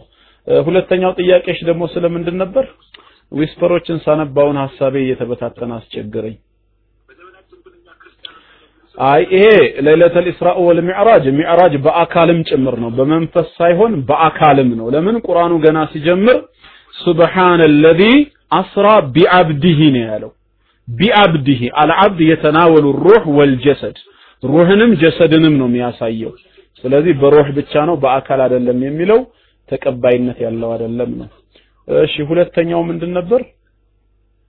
ሁለተኛው ጥያቄሽ መርየም ጻፊው የሰው ልጅ ኃጢአት በደለኛ okay እ ሰው ልጅ ለምን በደለኛ ሆነ ነው? አላህ መጀመሪያ ሰውንም ሲፈጥረው ምን አድርጎ ነው የፈጠረው? ስሜትን በውስጡ ተክሎበታል።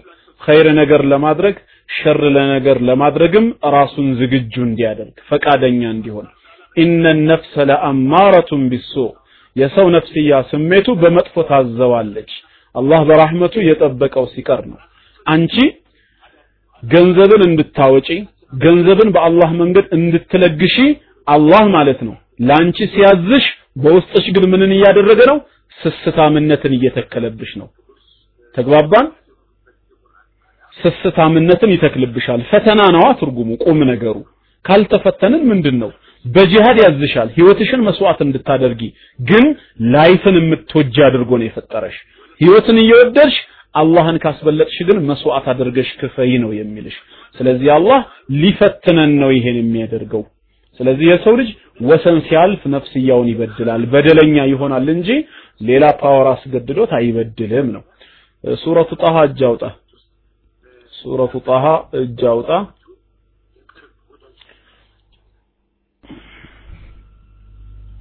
ማይክ ፍሪ سلام الله عليكم ورحمته وبركاته سلام الله عليكم ورحمته وبركاته ድምፄ ደረሳችሁ ያ ጀማ ይሰማል ድምፄ خير بسم الله الحمد لله والصلاة والسلام على رسول الله صلى الله عليه وسلم اللهم صل وسلم على سيدنا وحبيبنا محمد وعلى آله وأصحابه ومن تبعهم بإحسان إلى يوم الدين ወባዕድ ቅድም አልኮሆል በሚባሉት አልኮሆል ላይ በሚነሱት አንዳንድ ነገሮች አንድ ነገር መናገር ፈልጌ ነው። አንዳንድ ጊዜ እነዚህ አልኮሆል ምግብ ላይ አንዳንድ መድኃኒት ላይ የሚባሉ አልኮሆሎች አንዳንድ ሰዎች የተጋነነ ነገር አላቸው። በጣም ተጨባጭ ያልሆነ ማለት ነው። ለምሳሌ አሁን ከመድኃኒት ብንነሳ በጣም ጥቂት ሰዎች ናቸው point አድርገው እዚህ መድኃኒቱ ውስጥ ይህ መድኃኒት ሲሰራ እንዲህ እንዲህ አይነት ingredient አለው ብለው መናገር የሚችሉ ምክንያቱም ሲጀመር ነገር እነዚህ የኬሚካል companies እንትኑንም አይነግሩህም። ingredient ኡንም የሆነ specifically አይነግሩህም ወይ አይናገሩም። እና በጣም ጥቂት የሆኑ ነገሮች ናቸው። እና አብዛኛው ሰው የሆነ ሰው ሲያወራ ሰምቶ ነው። በስማ በለው ደግሞ እንደዚህ አይነት የሆነ የተቸጋገረ ነገር ውስጥ አንገባም ሁለተኛ ነገር ደግሞ በውስጡ አልኮል አለ። አሁን ለምሳሌ አልኮል አለ ሲባል ዳቦም እኮ በውስጡ አልኮል አለ። fermentation አልኮል ነው። fermentation አልኮሆል ነው። አልኮል ሲባል እንዴት ነው? ከአልኮል ነው ወይ የተሰራው? ሽቶ? አው yeast ራሱ አልኮል ነው። fermentation ከ yeast ነው የሚመጣው። yeast ደግሞ አልኮል ነው። ዳቦ ውስጥ አልኮል አለ። ግን አልኮል ማለት ይሄኛው አልኮል ነው ወይስ ከምር ከሚጠጣው ነው ሽቶ ራሱ የተሰራው ነው ጥያቄው? so pinpoint አድርጎ በትክክል መናገር ላልቻለ ሰው እንደዚህ አይነት እንትን ውስጥ መግባት አስፈላጊ አልመሰለኝም ወላሁ አለም ሌላው ነገር ይሄ አላህ ሰማይና ምድርን ከፈጠረ ሰዎች ለምን ተንኮለኛ ሆኑ እንደው ጥያቄ በጣም የሚገርም ነው ምን አገናኛቸው አላህ ደግ መሆኑ አላህ ሰማይና ምድርን መፍጠሩ ሰዎችን ተንኮል ከመሆናቸው ጋር ምን አገናኛቸው هو الذي يقول سبحانه وتعالى أعوذ بالله من الشيطان الرجيم هو الذي خلق لك هو الذي خلق السماوات والأرض في ستة أيام ثم استوى على العرش وكان عرشه على الماء ليبلوكم أيكم أحسن عملا تلقكم نجر من دنو فتنا لا ينالن ያንዳንዱ አንዳንድ ሰው ግሪዲ ነው አንዳንድ ሰው ደግ ነው የሰው ልጆች ውስጣቸው ውስጣችን ላይ ያለው ማንኛችንም ሁላችን ማንም ሰው ገንዘብ የሚወድ ሰው ሁሉም ሰው ገንዘብ ይወዳል ሁሉም ሰው የሆነ መዝናናት ጥሩ ነገር ጥሩ ኑሮ ይመኛል አንዳንዶቻችን ግን ቱ ኤክስትሪም የሚሄዱ ሰዎች አሉ ቱ ኤክስትሪም ሱብሃንአላህ አይ ነው። I understand። ጥያቄው ራሱ አንዳንድ የሚጠየቁ ጥያቄዎች عجب አለባቸው። ለዛ ነው። የአላህ ሰማይና ምድርን መፍጠር ከሰው ልጆች ተንኮል ጋር ምን አገናኘው? ወይ ሰው ልጆች መጥፎ ከመሆናቸው ጋር ምን አገናኘው ነው?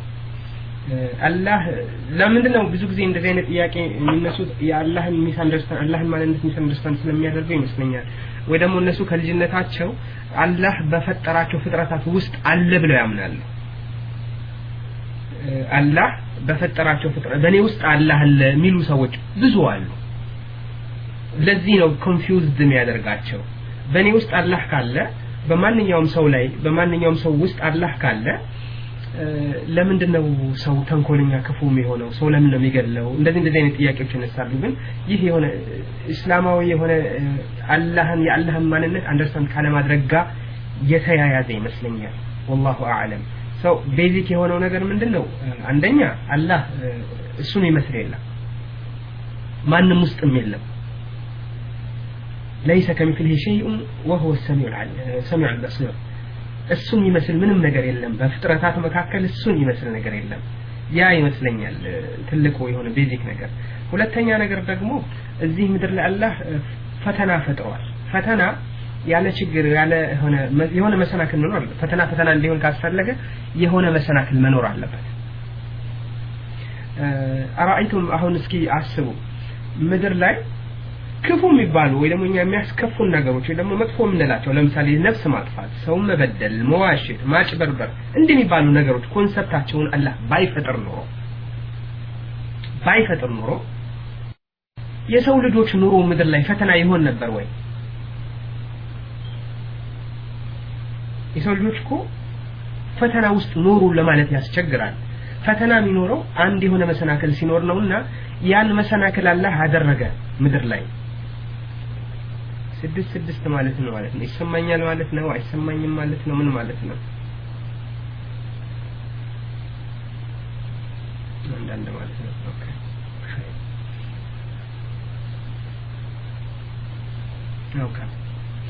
እና አላህ ሰማይና ምድርን ከመፍጠሩ መፍጠሩ የሰው ልጆች ጥሩ ካለመሆናቸው ጋር ምንም እኔ ጥያቄው አይገናኝም ባይነኝ ወላሁ አዕለም። እጅህን ያወጣህ ወንድሜ ወይ ያወጣሽ እህቴ እጅሽን አውጪ።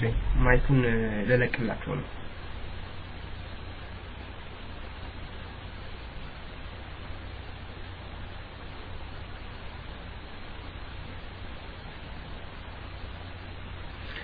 አዎ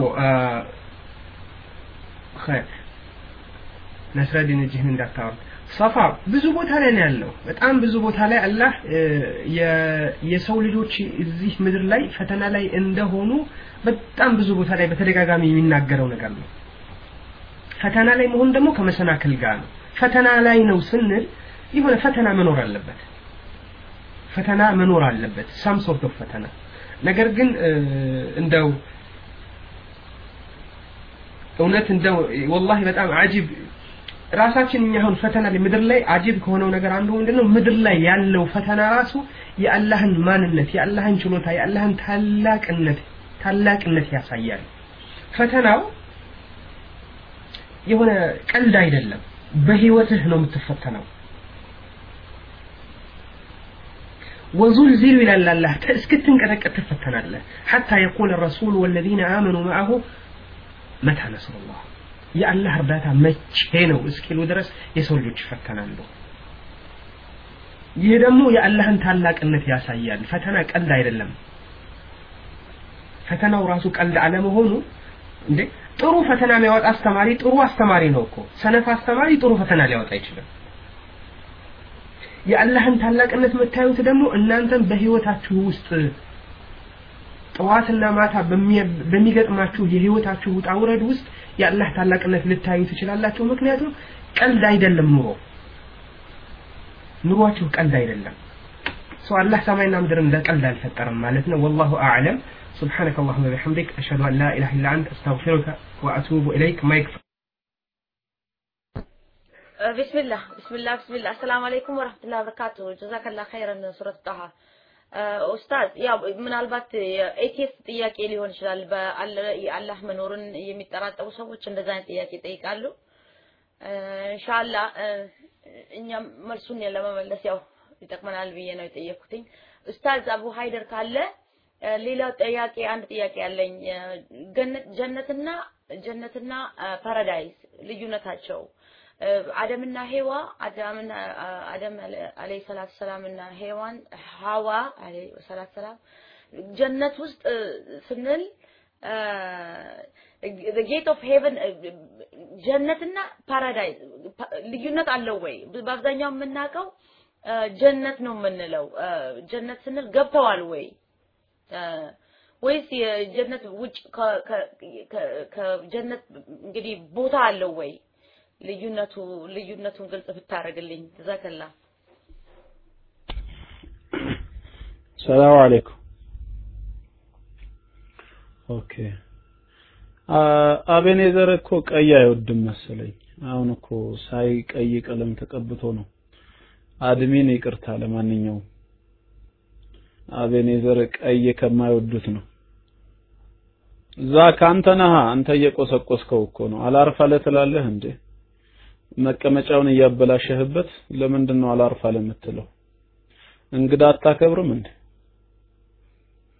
የምትጻጻፉትን እያየሁት ነበር ከላይ ጀምሮ እና ጥሩ እንግዳችን ነው። አላህ ሂዳያ ይስጠው። ኮፊ አልፈልግም እንዴ ጭራሽ እንቅልፍ እንዳልተኛ ነው እንዴ ስነግራችሁ ባሰባችሁ ወይ ሰው ይገርማል። እህት መርየም ያው ቅድም lobby ው ላይ አንድ ነገር ስትጽፊ አይቼሻለሁ። ሰዎች ሲበድሉ መጥፎ ነገር ሲሰሩ ለምን አይከለክላቸውም አልሽ አይደል? ምንድነው ታዳሽ ሰው ሁነን የመፈጠራችን ጥበቡ? ይሄ እኮ ማለት ሰዎች free will ለምን አላቸው ብሎ መጠየቅ እኮ ነው። ለምን ነፃ ምርጫ ተሰጣቸው? ለምን እንደ ሮቦት አልተጠቀመባቸውም እኮ ነው። መጥፎ ሊሰሩ ሲያስቡና ሲያቅዱ ሲንቀሳቀሱ እንቅስቃሴያቸውን የሚገታው ከሆነ ሰው በራሱ ነፃ ምርጫ መልካም ነገር ሰራ ወይም መጥፎ ነገር ሰራ መባሉ ምንድነው ትርጉሙ ታዲያ? አላህ ሰዎችን ሲፈጥራቸው ነፃ ፈቃድ ያላቸው አድርጎ ነው የፈጠራቸው። ለሰው ልጆች ከተሰጡት ትልቁ ኒዕማዎች መካከል አንዱ ነፃ ፈቃድ ያለው ፍጡር መሆኑ ነው። ያስባል፣ የሚፈልገውን ይመርጣል። አላህ ለማሰብ ለመምረጥ የሚያመቹ መሳሪያዎችን ፈጀዐልናሁ ሰሚዐን በሲራ ሰሚና ተመልካች አድርገን ፈጠር ነው አለ። ማየት ይችላል፣ መስማት ይችላል። ኢና ሀደይናሁ ሰቢል ሁለት መንገዶችንም አመላከት ነው አለ። የሚጠቅመውንና የሚጎዳውን ስኬታማ የሚያደርገው እድለቢስ የሚያሰኘው ነገር ግን ያንን ነገር መርጦ መሄድ የሚችለው የሚወስነው እሱ ስለሆነ ኢማ ሻኪረን ወኢማ ከፉራ ወይ አመስጋኝ ወይ ከሃዲ መሆን ያንተ ድርሻ ነው ነው የተባለው። ስለዚህ ሰው ልጅ በራሱ ድርሻ ምርጫውን መሄዱ ሊያስደስተው ሲገባ ለምን ምርጫ ያልተገፈፈም ይላሉ እነዚህ ሰዎች። እንደው ቢያንስ ቢያንስ መርየም ይሄን ጥያቄ ራሱ የጠየቃችሁት አላህ ስለፈቀደ እንጂ እንደናንተ ቢሆን ጥያቄውን ራሱ እንዳትጠይቁ ምላሳችሁን ቢይዘው ኖሮ ሳትያቸው ልክ ወንጀል ስንሰራ ለምን አይከለክለንም ብለው እንደሚጠይቁት ይህንን ጥያቄ ራሱ እንዳትጠይቁ ምላሳችሁን ቢይዘው ኖሮስ ምን ይሆኑ ነበር ታዲያ? ይኸው ስለፈቀደላቸው እንኳን እንደዚህ ጠየቁ ማለት ነው። እና ይሄ ተራ የሆነ አካሄድ እንደሆነ ንገሪያቸው ስታገኛቸው። ሁለተኛ ጀነትና paradise ያልሽው ነገር by the way paradise በእንግሊዝኛ መሰለኝ ምናልባት እነሱ ምን ሊሉ እንደፈለጉ ሙሉ በሙሉ ባይገባኝም ጀነት ማለት አትክልታማ ስፍራ ማለት ነው። አትክልታማ ስፍራ ቋንቋዊ ፍቺው ማለት ነው። ሸሪዓዊ ትርጓሜው ደግሞ አይን ያላየው ጆሮ ያልሰማው በሰዎች አእምሮ ውስጥ ውል ብሎ የማያውቅ አላህ ለምእመናን ባሮቹ ያዘጋጀው ዘላለማዊ የክብር ስፍራ ነው ጀነት ማለት። ስለዚህ እኛ ሙስሊሞች ጀነት ሲባል የሚታሰበን በአይናችን ያላየነው በጆሮአችን ያልሰማነው በአእምሯችንም አስበነው ውል ብሎ የማያውቅ ነገር ግን አላህን አምነን በፈቃዱ ካደርን ለዘላለም ህይወት ያዘጋጀው የክብር ስፍራ ነው ነው። Paradise የሚሉት እንግዲህ ያው በእንግሊዝኛ ሲባል ስለምሰማው ብቻ ነው። ያው heaven ም ይላሉ ሰማያትን ነው አንዳንድ ጊዜ የሚጠቀሙበት። ያው ከሰማይ በላይ ስለሚገኝ ጀነት heaven የሚለውን ቃል ለሰማይም ይጠቀሙበታል፣ ለጀነትም ይጠቀማሉ። على كل حال በትርጉም ረገድ paradise የሚለው ጀነትን ለመወከል ከተጠቀሙበት already አንድ ናቸው ማለት ነው። ካልሆነ እነሱ የሚያስቡት ግን paradise ሲሉ የሆነ specified የሆነ ቦታ ሌላ አይነት ከሆነ እሱ አይደለም ተሳስታችኋል ነው እኛ የምንላቸው። ጀነት ከሰባት ሰማይ በላይ ከአርሽ ስር የምትገኝ ትልቅ ዓለም ነች ብለን ነው የምናምነው። they call seven heaven ኡስታዝ seven heaven ሲሉ ሰባት ሰማይ ለማለት ነው። እኔ እንጃ እሱ whisper እኔ አይቼው አላውቅም። እንግዲህ አላህ ከወፈቀህ ለአንተ አንተ ግለጽልን። ጀነትን በህልም ማየትስ እንዴት ነው አለ። በህልም ምን ምኑን ነው የምታየው? ምናልባት ሙበሽራቶች ከሆኑ ያ ቅድመ ብስራት ይባላል እንጂ ያየኸው ሪል ጀነት አይባልም። አንዳንድ ብስራቶች ይኖራሉ። ለምሳሌ ሰውየው በህልሙ የሚመለከታቸው ነገሮች አስፈሪ ነገሮች እንደሚገጥሙት ከሆነ ከወዲሁ ተውበት እንዲያደርግ ከአላህ ጋር እንዲታረቅ የማስጠንቀቂያ ደወሎች ናቸው። በተቃራኒው መልካም ነገሮች ከሆነ የሚገጥመው ሙበሽራትም ይሆናሉ። ግን ሐቂቃ ማለት ግን አንተ ያየኸው ጀነት ራሱ አይደለም። ሐዲስ የአማርኛውን አሜሪካ ሀገር እንዴት ማግኘት እችላለሁ ይላል በ whisper። እንግዲህ እዚህ ሀገር ቤት ሰዎች ካሉ ያው ሰው በማስላክ ነዋ። ስለ ሐዲስ የተጻፉ የአማርኛ መጽሐፎችን አገር ቤት ሰዎች ካሉ በማስላክ ነው የምታገኛቸው።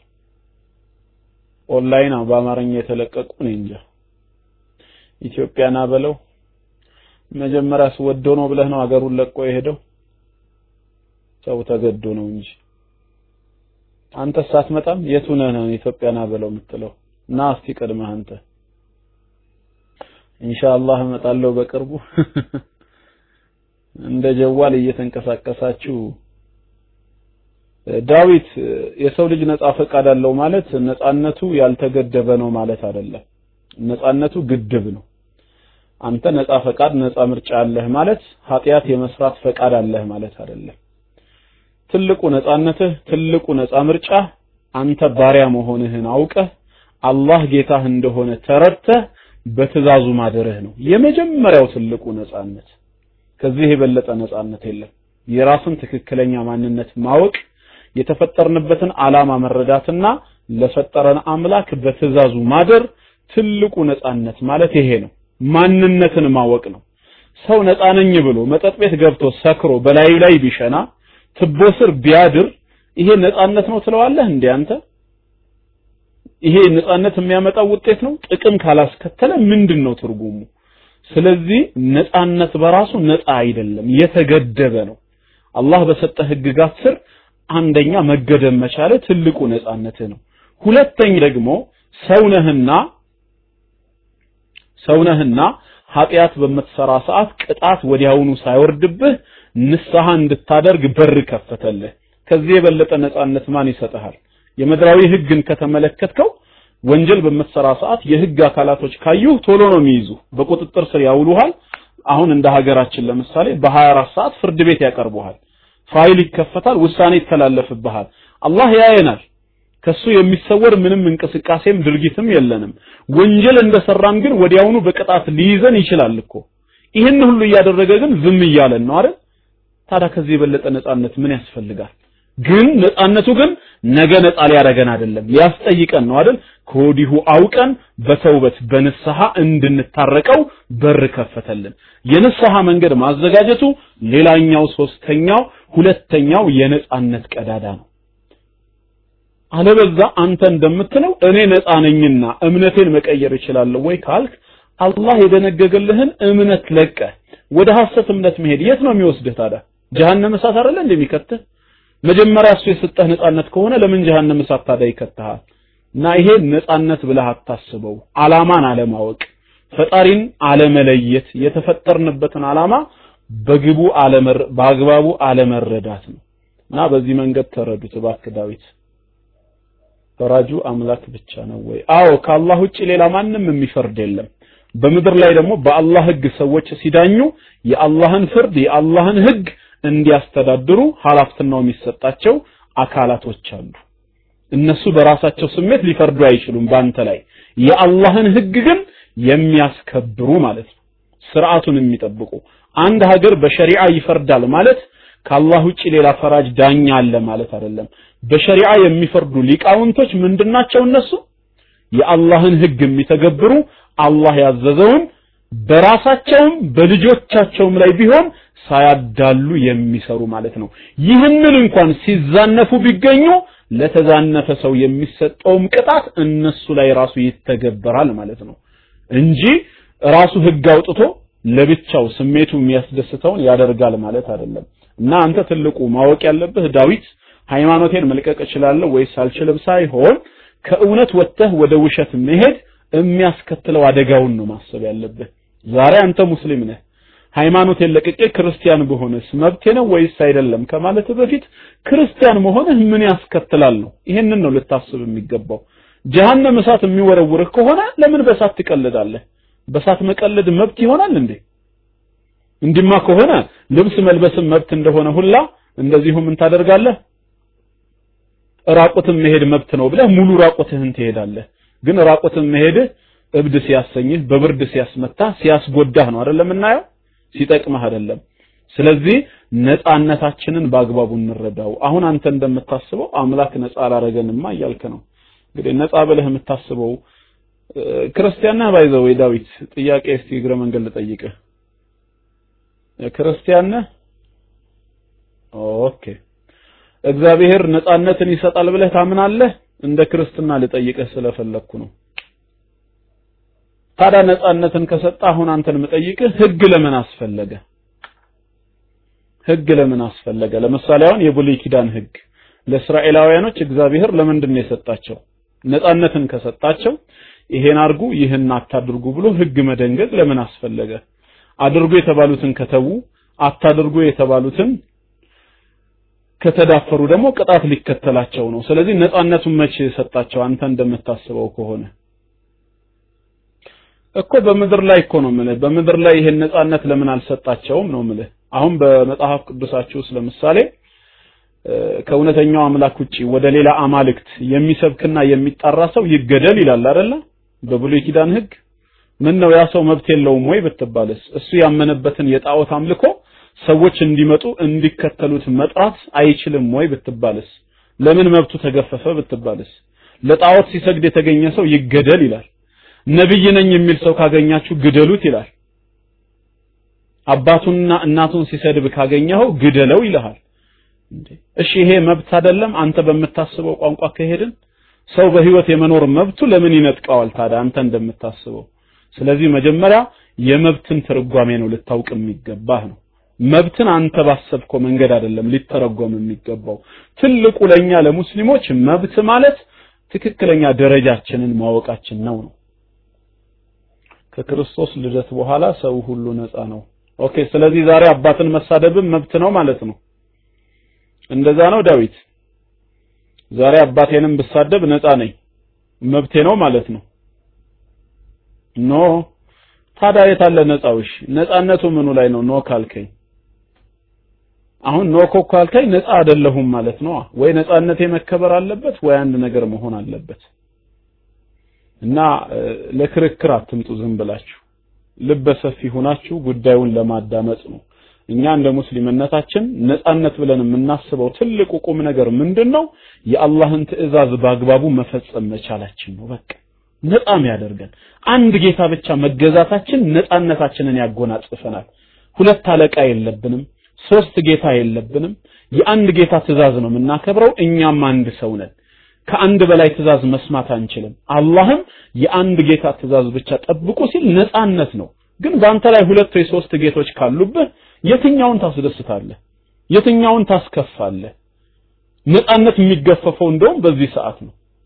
አሁን አንተ ትጸልያለህ፣ እሺ፣ እንደ ክርስቲያንነትህ ታመልካለህ አይደል? ጸሎትህና አምልኮህ ግን ለማን ነው? ራስህ እስኪ መልሰው። ለእግዚአብሔር ነው? ለወልድ ለኢየሱስ ክርስቶስ ነው ወይስ ለመንፈስ ቅዱስ ነው? ለማን ነው አሁን አንተ እስኪ የምታመልከው፣ የምትጸልየው፣ የምትዘምረው? ማንን ነው ከፍ ከፍ የምታደርገው? እኮ ለአምላክ ስትለኝ ይሄ አምላክ ማን ነው? እግዚአብሔር አብ ነው ወይስ ወልድ ኢየሱስ ክርስቶስ ነው ወይስ መንፈስ ቅዱስ ነው? የትኛው ነው አምላክ ብለህ የምትጠራው? እኔ አላህ ነው ነው ምልህ። ለምሳሌ ከአላህ ውጭ የማውቀው ነገር ስለሌለ ማለት ነው። አንተ ግን ኢየሱስን ነው የምታመልከው ወይስ አብን ነው? አባትየውን ነው የምታመልከው? ወይስ መንፈስ ቅዱስ ሰራጺ የሆነውን? አምላክ አብ፣ ወልድ፣ መንፈስ ቅዱስ። እንዴ! ዳዊት ምንድን ነው እስቲ ይሄ? እስቲ በ mic አብራራልን። mic እንስጥህና እምነትህን ግለጽልን። አብ ወልድ መንፈስ ቅዱስ ምትለን እስኪ አምላክ የትኛው ነው? ወይ ሰላመት mic ያዝ። እጅ አውጣና እንዴ እኛ አሁን አንድ አምላክ አላህ ነው የምናመልከው። እናንተ ግን የማርያምን ልጅ ነው አይደል እንዴ የምታመልኩት? ይሄ የሚያከራክር ነጥብ አይደለም። እናንተ የምትገዙት የማርያምን ልጅ ነው። የምታመልኩት የማርያምን ልጅ ነው። ዛሬ የለኝም mic። በቃ ሌላ ቀን mic ስትይዝ እንጋብዛለን ታብራራልናለህ።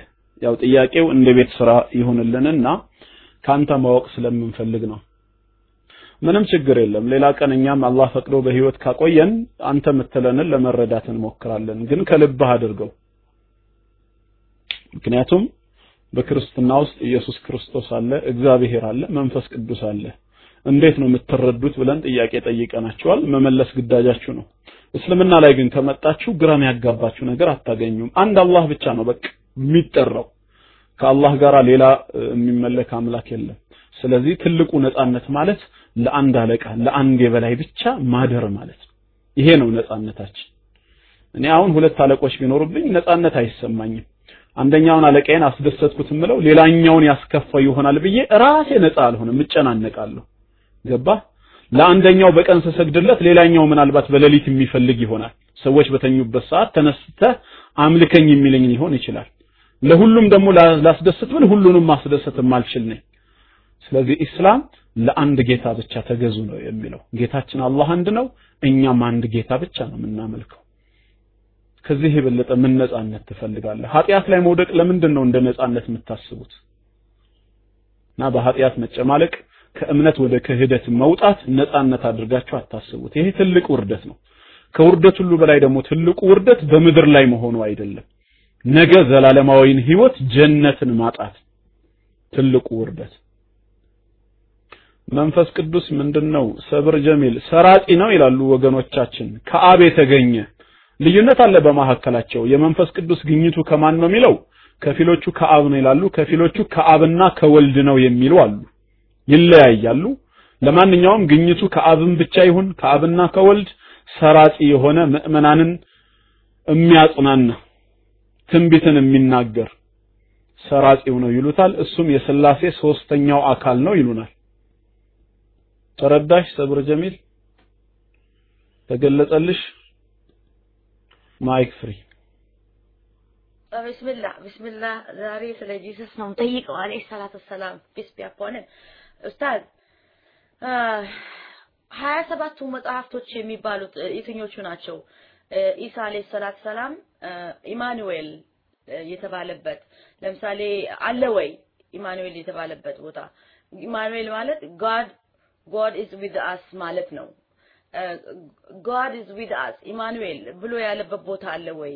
በእርግጥ ይሄ related የሚሆነው ሀያ ሰባቱ መጽሐፍቶች እኔም አላወኩት ነው። አንድም ቦታ ኢማኑኤል የሚል መጽሐፍ የሚል ቃል የለም። አህመድ ዲዳት ሲል ሰምቼው ነው እና ኢማኑኤል God is with us የሚለው በእርግጥ ከነቢያችን صلى الله عليه وسلم ጋራ የተያያዘ ነው።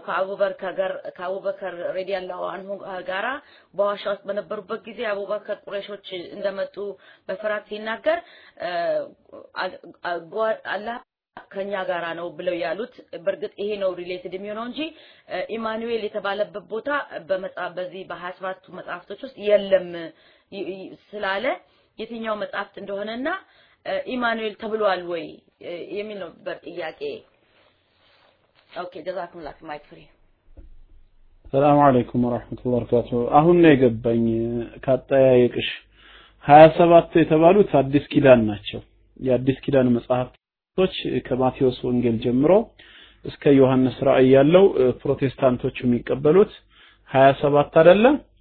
እናንተ በኢሳይያስ 7 14 ላይ ጌታ ራሱ ምልክት ይሰጣችኋል፣ ድንግል ትጸንሳለች፣ ወንድ ልጅንም ትወልዳለች፣ ስሙንም አማኑኤል ትለዋለች የሚለውን ኢየሱስ ነው ብላችሁ ካመናችሁ በሀያ ሰባቱ መጽሐፍ ውስጥ ኢየሱስ አማኑኤል የተባለበትን አሳዩኝ ነው ያሉት።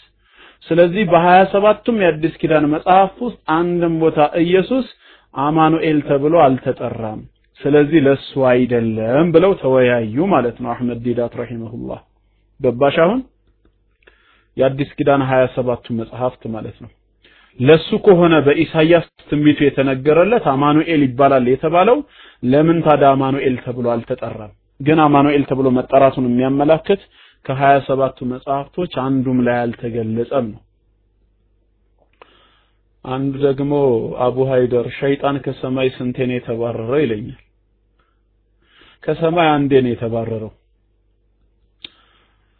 ለአደም አለይሂ ሰላም የአክብሮት ስጁድን አልሰግድም ብሎ የጌታውን ትእዛዝ አምጾ በኩራትና በእንቢተኝነት የወጣ ጊዜ ከዛ በኋላ ወደ ምድር ተጣለ ማለት ነው። እነሱን አሳሳታቸው። በሉ ወደ ምድር ውረዱ ተብለዋል። አንዴ ነው የተባረረው። whisper okay mic free ከዚህ room ብዙ ጊዜ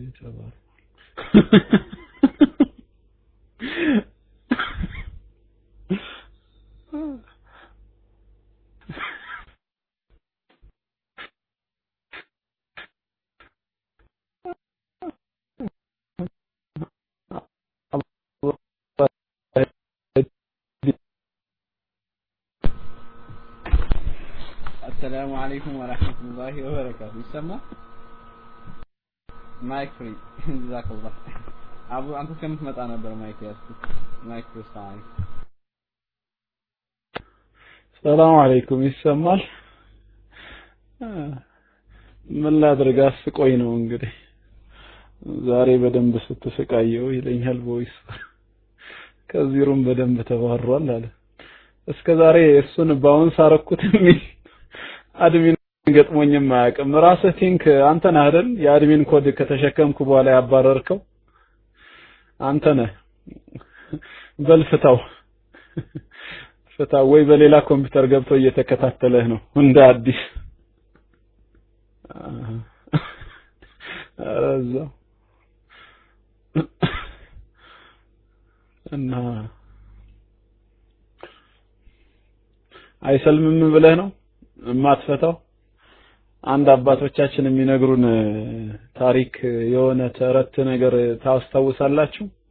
ሸይጣን ከጀነት ከተባረረ በኋላ በነቢዩላህ ሙሳ አለይሂ ሰላም ጊዜ እሳቸው ዘንድ መጥቶ እባክዎት ከአላህ ጋር አስታርቁኝ ብሎ ተማጸነ ሲባል አልሰማችሁም?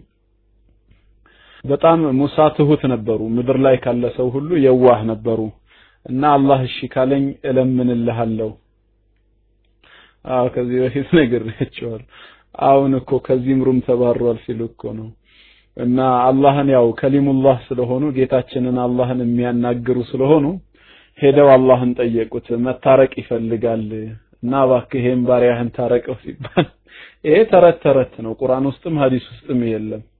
ጌታችን አላህ መቼም غفور رحيم ነው። ለኔ ምንም ችግር የለውም። አውፍ እለዋለው ግን የዛኔም ለአደም የአክብሮትን ስጁድ አልወርድም ብሎ ስለነበረ የወጣው መቃብሩ ላይ ሄዶ የአክብሮትን ስጁድ ስጁድ ያድርግና ወደ ነበረበት ክብር መልሰዋለሁ አለ። ሙሳም ደስ ብሏቸው ይህንን የምስራች ሊነግሩት ወደ ሰይጣን መጡና ምን አለህ ጌታህ ብሎ ሲጠይቃቸው ይኸው እንደዚህ አድርግ ተብለሃል ሲሉት ጭራሽ ትቤት ጨመረበትና በህይወት እያለ ያልሰገድኩለት አሁን ሞቶ መቃብሩ ላይ ሄጄ የምሰግደው ምን ስለሆነ ነው ብሎ ጭራሽ አመፀ አሉ። ያው መልእክቱ ይገባቸዋል መቼም። መሰረት የሌለው ቢሆንም ሸይጣን አመፀኛ እንጂ ለተውበት ቀዳዳም የለው የዛኔም በህይወት እያለ አልተሰገደለትም። አሁን ሞቶ ምኑ ይሰግድለታል? جزاك الله ሰፋ ወልመርዋ እንግዲህ ቲንክ ነው ያሳቀኝ። አበባ ላኩለት። እኔ አይደለሁም። mic ይዞ ያውቃል ግን በዚህ room ውስጥ ቲንክ እጅ አውጣና mic ያዝ እስኪ። የሁሉ አበባ እየተላከልህ ነው። አንድ ቀን እንኳን እስቲ ወንድም እህቶችን አዘይራቸውም እንዴ? سلام عليكم ብለህ ድምፅህን አታሰማም? አይ እንደዛ የሚባል ነገር የለም። መካሞ وإن عليك لعنتي إلى يوم يبعثون ወይም إلى يوم الدين የኔ ቁጣ የኔ እርግማን ባንተ ላይ ሰዎች እስከሚቀሰቀሱበት እስከ ፍርዱ ቀን ድረስ ይቆያል ነው ያለው ጌታችን አላህ። ሁሌም ከራህመቱ እንዳባረረው ነው። የዛኔ ነው فأنظرني إلى يوم يبعثون ጌታዬ ሆይ ሰዎች እስከሚቀሰቀሱበት ቀን ድረስ እባክህ አቆየኝ ብሎ ተማጸነ። حتى ያንን ቆይታ እንኳ የፈለገው بني آدم ን ከቻለ ለማሳሳት ነው። okay ما شاء الله መርየም ታዲያ ለምን mic አይዝም mic ይዞ እንኳን ቢያንስ እኔ ሰምቼው አላቅም አንድም ቀን። አላህ ይጨምርለት እንግዲህ። አይ ቢያንስ ወንድሞቹና እህቶቹን السلام عليكم ማለት አለበት። ኢልያሲን እንደዛ ነው? خير እንግዲህ እንደዛም ከሆነ። እኔ ሰላምታውን ብቻ ነው የፈለኩት። ድምጻቸው ያልተሰሙ ወንድሞች mic ላይ ወጥተው ለምን ሰላም አይሉንም ነው? ይቆይ እንግዲህ ምንም ችግር የለም። okay ተፍሲር ላይ የት ተፍሲር ላይ? መካ የትኛው ተፍሲር? የሌሊቱ ተፍሲር ነው? ሼህ በሚገቡበት የሌሊቱ ተፍሲር ላይ? አሃ ስለዚህ አንድ ቀን መስዋዕት ላድርጋ።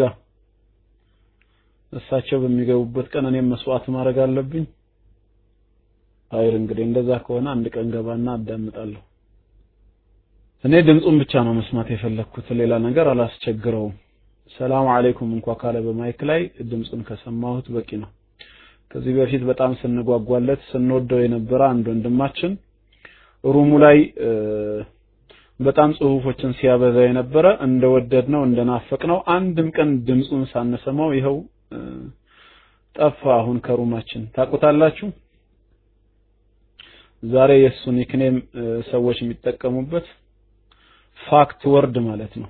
ፋክት ወርድ የሚባል ሰው አታውቁም? ከዚህ በፊት room ኡ ከተመሰረተበት ጊዜ ጀምሮ ከኛው ጋር አብሮ ነው የነበረ። room ኡ ላይ አጠቃላይ እስላማዊም የሆኑ ነገሮችን ታሪካዊም ነገሮችን በጣም paste ያደርግ ነበረ። ግን አንድም ቀን በ mic ይዞ ተናግሮ አያውቅ። አላውቀውም። እንዴት ሞሃ እንዴት አታውቀውም? ነው ነው አቡ ያስሚን ዛሬ የያዘው ነው። የአቡ ያስሚን ፋክት ወርድነት ከፋክት በኋላ underscore አለው። ያኛው ለየት ይላል። እንዴት አታውቀውም ሞሃ? room ኡ ላይ ሁሌ paste በማድረግ ሲተባበረን የነበረ ልክ እንደ ዛሬዎቹ ኢቅራ እንደ ሲክቱሩዝ ማለት ነው። የዛን የ room ኡ የተከፈተ ዘመን ያግዘን የነበረው no no ሲክቱሩዝ ሌላ ወንድም ነው። እሱን አገር ቤትም አይቼዋለሁ። ما شاء الله ደስ የሚል ወንድም ነው። አገር ቤትም ተገናኝተናል። ፋክት ወርድ ግን ሌላ ሰው ነው እና የዛኔ እንግሊዝኛዎችን በጣም text ራሱ አው paste ያደርግልን ነበር። ዶሜስቲክ እህታችን ነች። እሷ ደግሞ ኦሮሚያ ፎር ኦልማ በ mic ብዙ ጊዜ ተሳትፏል። እንዴ ሞክሩ የተባላችሁ ይመስላል እኮ ኦሮሚያ ፎር ኦልማ እሱ በ mic እየተናገረ ነው። እና ሞሃ አላስታወስከውም? አሁን አቡ ያስሚን ሌላ ነው። no no መርየም ራሱ አይደለም፣ አቡ ያስሚን አይደለም። አቡ ያስሚንማ አይደለም ተናገር ተብሎ ገና በ mic ኡ ሲጀምር አይደለ እንዴ ሌላ room ሄዶ የሚሰማው እንዴ አቡ ያስሚንማ ما شاء الله እኮ ነው በዚህ ግን ያኛው ወንድማችን አንድ ቀን mic ሳይዝ ድምፁን ሳያሰማ አሁን ሳይመቸው ከ room ኣችን ጠፋ። የሚገርመው ነገር ግን በስልክ ሳይወድ በግዱ ድምፁን ሰማሁት። ወደ ኢትዮጵያ ደውሎ ካናዳ ነው የሚኖረው።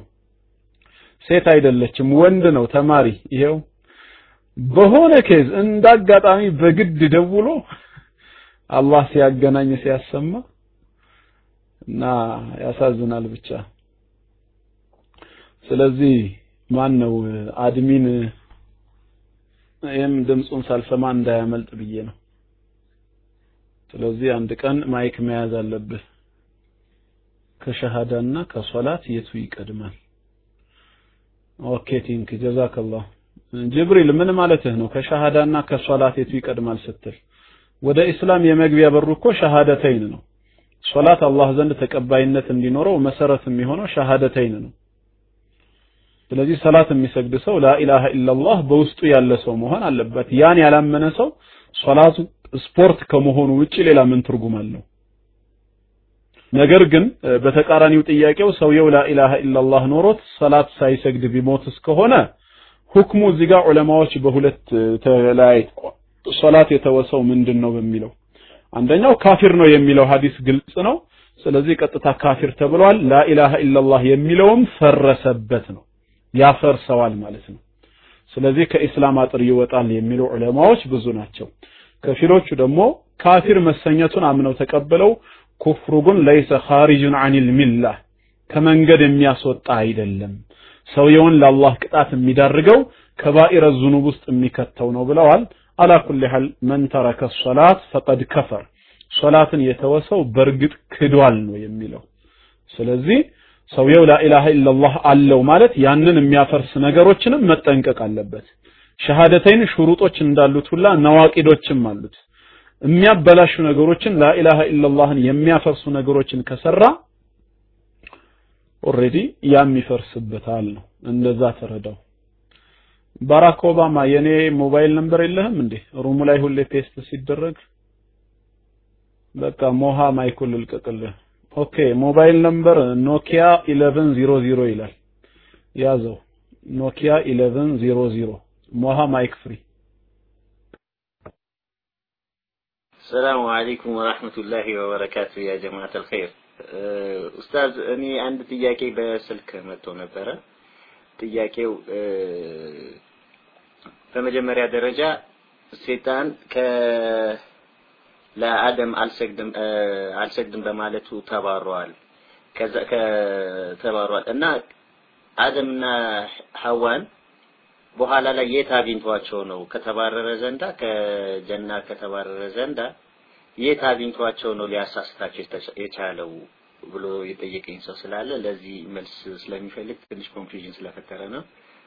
mic free ያደርጋለሁ። በዚህ ዙሪያ የምትለምን ካለ mic free። سلام عليكم። ይሄ የተመራማሪዎች ጥያቄ ነው። ቁርአን የሚያስተምረው فأزلهما الشيطان ሰይጣን አንዳለጣቸው አሳሳታቸው ብሎ ነው ቁርአን የሚያስተምረን።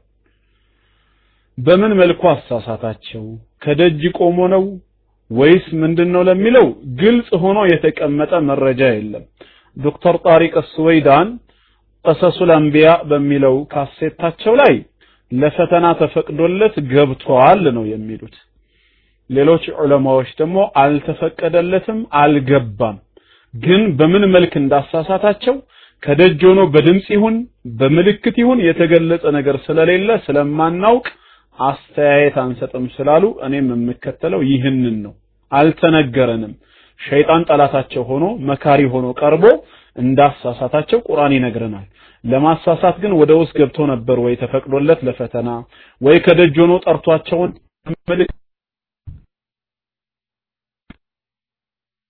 mic ተነጥቄ ነበር። ምንድን ነው ይሰማል? አሁን mic ተነጥቄ ነው እና በምን መልክ እንደሆነ የማሳሳት ተግባሩ የተከናወነው በግልጽ የተቀመጠ ቁርአናዊና ሐዲሳዊ አንቀጽ ስለሌለ والله أعلم።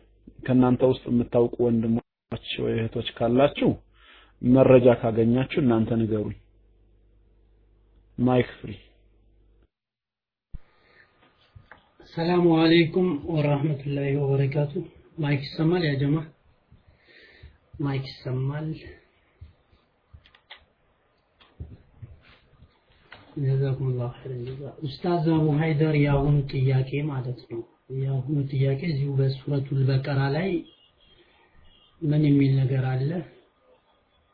እንግዲህ አደምን ያው ምን ብለው ይጠይቁታል? ከስንት ጀምሮ ላንበው? ከሰላሳ ጀምሮ ያለው ማለት ነው። መሐመድ ወይ ከጌታ ለመላእክት እኔ በምድር ላይ ምትክ አድራጊ ባለ ጊዜ የሆነውን አስታውስ ይላል። እነርሱም እኛ ከማመስገን ጋር የምናጠራ ለአንተም የምንቀድስ ስንሆን በእርሷ ውስጥ የሚያጠፋና ደሞችንም የሚያፈስ ታደርጋለህን አሉ። አላህ እኔ የማውቀውን እኔ የማ- እኔ የማታውቁትን ነገር አውቃለሁ አላቸው። አደምንም ስሞችን ሁሏንም አስተማረው። ከዚያም በመላ- በመላእክት ላይ ተጠሪዎቹን አቀረባቸው። እውነተኛ እንደሆናችሁ የእነዚህን ተጠሪዎች ስሞች ንገሩኝ አላቸው። ጥራት ይገባ ካስተማርከን ነገር በስተቀር ለእኛ እውቀት የለንም አሉት። እውቀት የለንም፣ አንተ አዋቂ ጥበበኛው አንተ ብቻ ነህ አሉት። አደሙ አዳ አዳ አደም ሆይ ስሞቻቸውን ንገራቸዋል አለው። ስሞቻቸውን በነገራቸው ጊዜ እኔ የዓለማትና የምድርን ሩቅ ሚስጥር አውቃለሁ የምትገልጹትና ያንንም ትደብቁት የነበራችሁትን አውቃለሁ አልኳችሁም አላልኳችሁም አላቸው። ለመላእክትም ለአዳም ስገዱ ባለን ጊዜ አስታውስ፣ ሁሉም ወዲያውኑ ሰገዱ። ኢብሊስ ዲያብሎስ ብቻ ሲቀር እምቢ አለ፣ ኮራም ከካህዲዎች ሆነ። አደም ሆይ አንተ ከነሚስትህ በገነት ተቀመጥ፣ ከእርሷም በፈለጋችሁት ስፍራ በሰፊው ተመገቡ፣ ግን ይህችን ዛፍ አትቀረቡ፣ ከበደለኞች ትሆናላችሁና አለ። ከእርሷም ሰይጣን አዳለጣቸው፣ በውስጧም ከነበሩትም ድሎት አወጣቸው። ከፊላችሁም ለከፊሉ ጠላት ስትሆኑ ውረዱ፣ ለእናንተም በምድር ላይ እስከ ጊዜ ሞታችሁ ድረስ መርጊያና መጠቀሚያ አላችሁ አልናችሁ ይላል። እንግዲህ እዚህ ላይ እኮ በግልጽ ይናገራል። እዚህ ላይ ለመላእክትም ለአዳም ስገዱ ባልን ጊዜ አስታውሱ ብሎ እንደሚናገራቸውና ከዛም ሰይጣን እንደሚያዳልጣቸው በሰላሳ ስድስተኛው ደግሞ ከእርሷም ሰይጣን አዳለጣቸው ይላል። በሰላሳ ሰባተኛም ላይ ደግሞ ነው ሰላሳ ስድስት ላይ ከእርሷም ሰይጣን አዳለጣቸው በውስጡም ከነበሩበት ድሎት አወጣቸው ይላል። በጋራ ማለት ነው። ከእርሷም ሰይጣን አዳለጣቸው በውስጧም ከነበሩ በድሎት አወጣቸው ከፊላችሁ ለከፊሉ ከፊላችሁም ለከፊሉ ጠላት ሲሆኑ ውረዱ ለእናንተም በምድር ላይ እስከ ጊዜ ሞታችሁ ድረስ መርጊያ መጠቀሚያ አለላችሁ አልናቸው ይላል አዳም ከጌታው ቃላትን ተቀበለ በእርሱም ላይ ጌታው ጸጸትን በመቀበል ተመለሰለት እያለ ይቀጥላል። ምናልባት ከሌሎቹ አንቀጾች ጋራ ሌላ የሆነ እንትን ካልሆነ በስተቀረ እዚህ ላይ ያው ከመላእክት አንዱ ነበር። ከመላእክቶቹ ኢልቢስ ሲቀር ማለት ነው ሳይሰግድ ቀረ ኮራ። በዛ መሃል ላይ ያው አደምም አዳም ሆይ አንተ ከሚስትህ በገነት ተቀመጥ ይባላል። በሰላሳ ስድስተኛው ላይ ሰይጣን እንደሚያዳልጣቸውና አንዳቸው ከአንዳቸው ጠላቱ ነው ሳለ ሁሉም ከዛ እንደሚወርዱ ያሳያል። ከዛ በመቀጠል ያው አላህ سبحانه و እንዴት አድርጎ ትእዛዝ ሲመጣ መቀበል እንዳለባቸው ምናምን የሚናገርበት አለ። الله يعلم እስቲ ለማንኛውም ኡስታዝ አቡ ፋይደር ይሄ መልስ አይሆንም። mic سلام عليكم። جزاك الله አቡ ያስሚን። ጥያቄው ምን መሰለው? ሸይጣን ሲያሳስታቸው የት ሁኖ አሳሳታቸው በቃ ጥያቄው። ተመልሶ ገባ ወይ ከተባረረ በኋላ? ወይስ ከደጅ ሆኖ ነው ያሳሳተው? ወይስ በምን መልክ ነው ነው? እና ይህን በተመለከተ በግልጽ የተቀመጠ ነገር የለም። ቁርአን አንድን ታሪክ ሊያስተምረን ሲፈልግ ዋናው መልእክቱ ትምህርቱን ነው እኛ የምንፈልገው። ዝርዝር ዘገባውን አይደለም። ከዚህ ትምህርት ምን አግኝተናል? ሸይጣን ቀንደኛ ጠላታችን ነው። ለመጀመሪያዎቹ አባትና እናታችን ያልተመለሰ ነው። ስለዚህ ዛሬም መካሪ መስሎ በሰዎችም በወዳጆቹ በኩልም ሆነ ቀጥታ በነፍስያችንም ቢቀርበን መታለል እንደሌለብን አላህ ሊያስተምረን የፈለገው ያ ነው። በእባብ ውስጥ ገብቶ ነው ወይስ አይደለም? ወገኖቻችን እንደሚሉት ይሄ ሌላ ነገር ትርፍ ነገሮች ናቸው። ምንም ጠቃሚ አይደሉም። እባብ ውስጥ ገባ አልገባ የሚለው ነገር።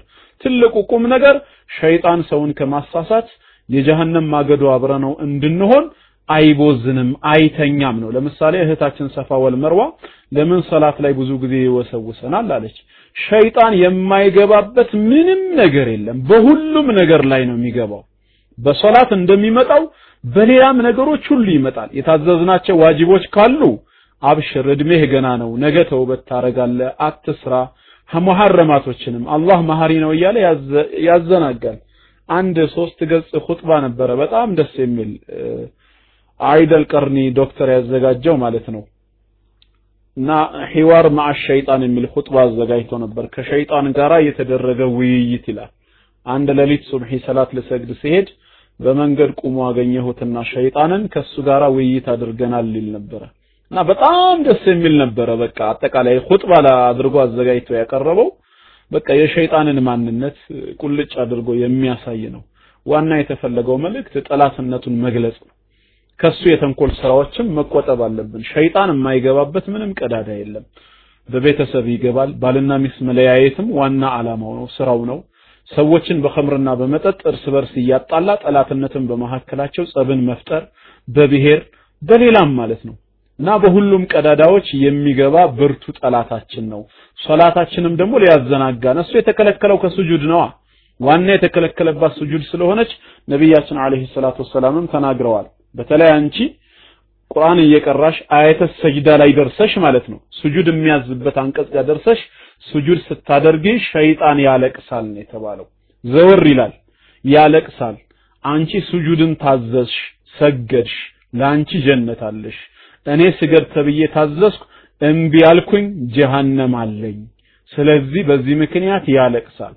በዚህ ደካማ በሆነው ጎኑ እሱ በተሳሳተው እኛንም ሊያሳስተን ከሰላት ሊያዘናጋን ነው የሚፈልገው። ሶላት ደግሞ ዋና የዲን ምሰሶ ነው።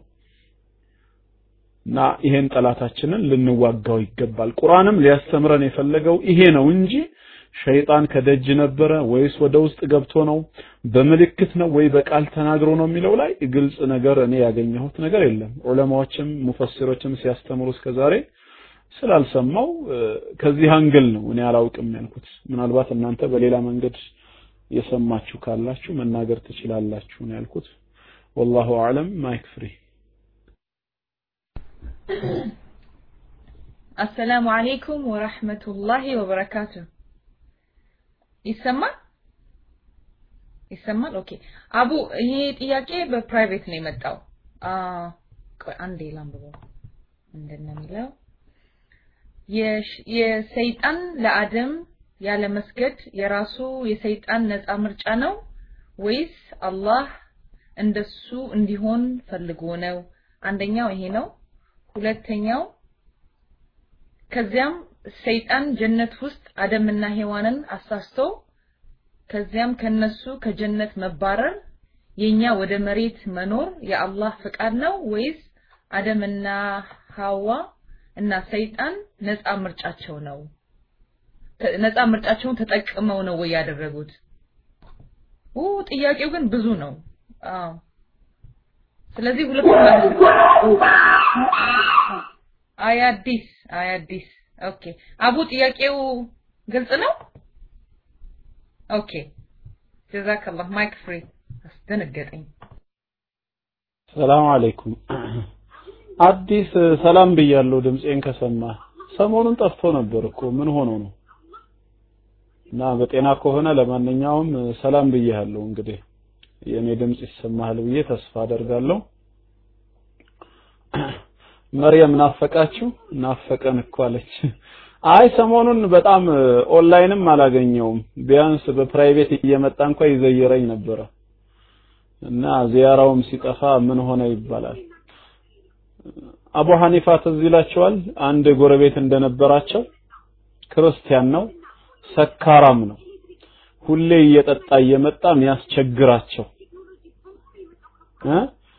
ሰላም የነሳቸው የሆነ ቀን በሰራው ጥፋት ምክንያት እንደ ወቅቱ ህግና ስርዓት ታሰረ እና እሳቸው ያ የለመዱትን መቸገር ሲያጡ ጊዜ እንዴ ምን ሆኖ ነው ይሄ ሰው አሉ። አንድ ነገር ቢገጥመው ነው ብሎ ሲያጣሩ ታስሯል።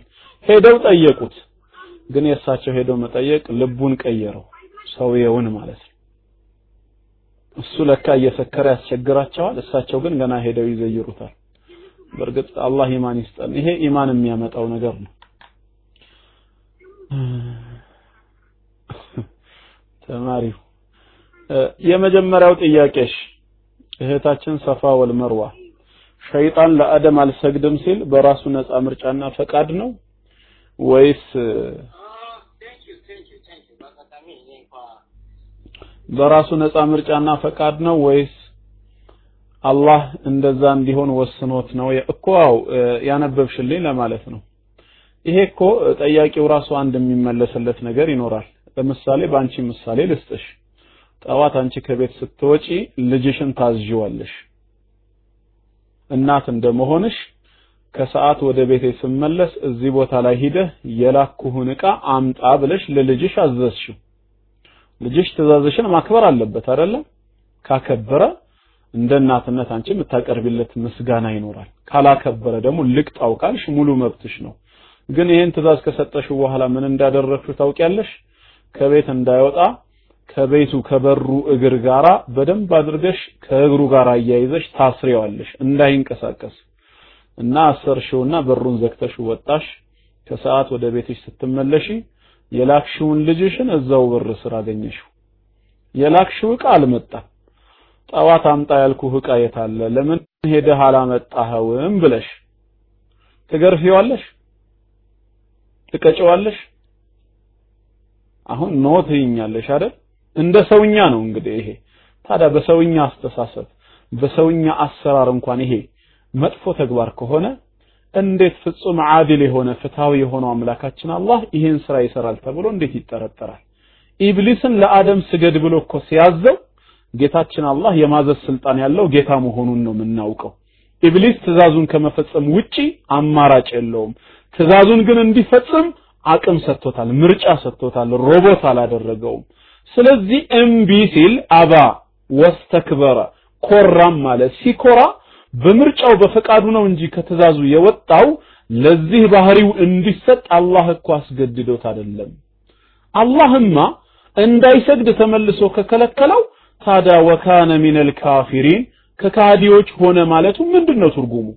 አላህ ራሱ እንዳይሰግድ ከልክሎት ራሱ አዘዘው ጌታችን። ተመልሶ ደግሞ እንዳይሰግድ ከለከለው። እንዴት እንደዚህ ይታሰባል? ስለዚህ ኢብሊስ በተሰጠው ነፃ ምርጫ መላኢካዎች መስገድ እንደቻሉት እሱም መስገድ እየቻለ እምቢ አለ። በእንቢተኝነቱ ምክንያት ራሱን ምን አደረገ? ከካሃዲዎች ጎራ መደበ ማለት ነው። ይኸው የአላህ ቁጣ የአላህ እርግማን የተገባው ሆነ። ይህንን ነው ልናምን የሚገባው ነው። ያለ ምርጫው እንዴት አደረገ ይባላል። አለበዛማ አላህ ስለወሰነበት ነው ፈቃድ ስለሌለው ነው ከተባለ ታዲያ ኢብሊስ ምን አጠፋ? ኢብሊስ የሰራው ስራ እኮ የአላህን ውሳኔን ያከበረው ማለት ነው እንደውም የአላህን ውሳኔ በማክበሩ አጅር ሊሰጠው በተገባ ነበር። ነገር ግን እንዲህ አይነት አመለካከት የለንም ነው። ተረዳሽ እህቴ? ሁለተኛው አደምና ሐዋ አትብሉ የተባሉትን ቅጠል ሲበሉ ያንን ቅጠል በመብላታቸው ምክንያት ከነበሩበት ጀነት ወጡ ብለሻል ከነበሩበት ጀነት መውጣታቸው ቅጠሉ ያመጣው መዘዝ ነው። ውሳኔው ከጌታችን ዘንድ አስቀድሞ የተላለፈ ሁሉን አዋቂ ጥበበኛ ጌታ አላህ ቢሆንም ሰበቡና ምክንያቱ ግን የአላህን ትእዛዝ መዳፈራቸው ነው ቅጠሉን መብላታቸው ነው። የእኛ መወለድ የተባለው ግን ምንም ከቅጠሉ ጋር የሚያገናኘው ነገር የለም። እኛ የተወለድነው ምድር ላይ መኖር ከጀመሩ በኋላ ነው። ስለዚህ እኛ በዚህ ምድር ላይ መጀመሪያውንም ጌታችን አላህ አስቀድሞ በወሰነው እቅድ መሰረት ኢኒ ጃኢሉን ፊል አርዲ ኸሊፋ በምድር ላይ ምትክን አድራጊ ነኝ ስላለ ይሄው በምድር ላይ ዘሮቹን ፈጥረዋል ማለት ነው። ከዚህ angle በመነሳት የኛ ምድር ላይ መፈጠር የጌታችን የአላህ ውሳኔ ነው። አደምና ሐዋ ከጀነት መውጣታቸው የሰሩት ጥፋት ውጤት ነው። ተረዳሽ እህቴ? ኸይር እንግዲህ በጣም ሌሊቱ እየመሸ ነው። ሌሊቱ ሰባት ሰዓት ከሀያ እያለ ነው። mic free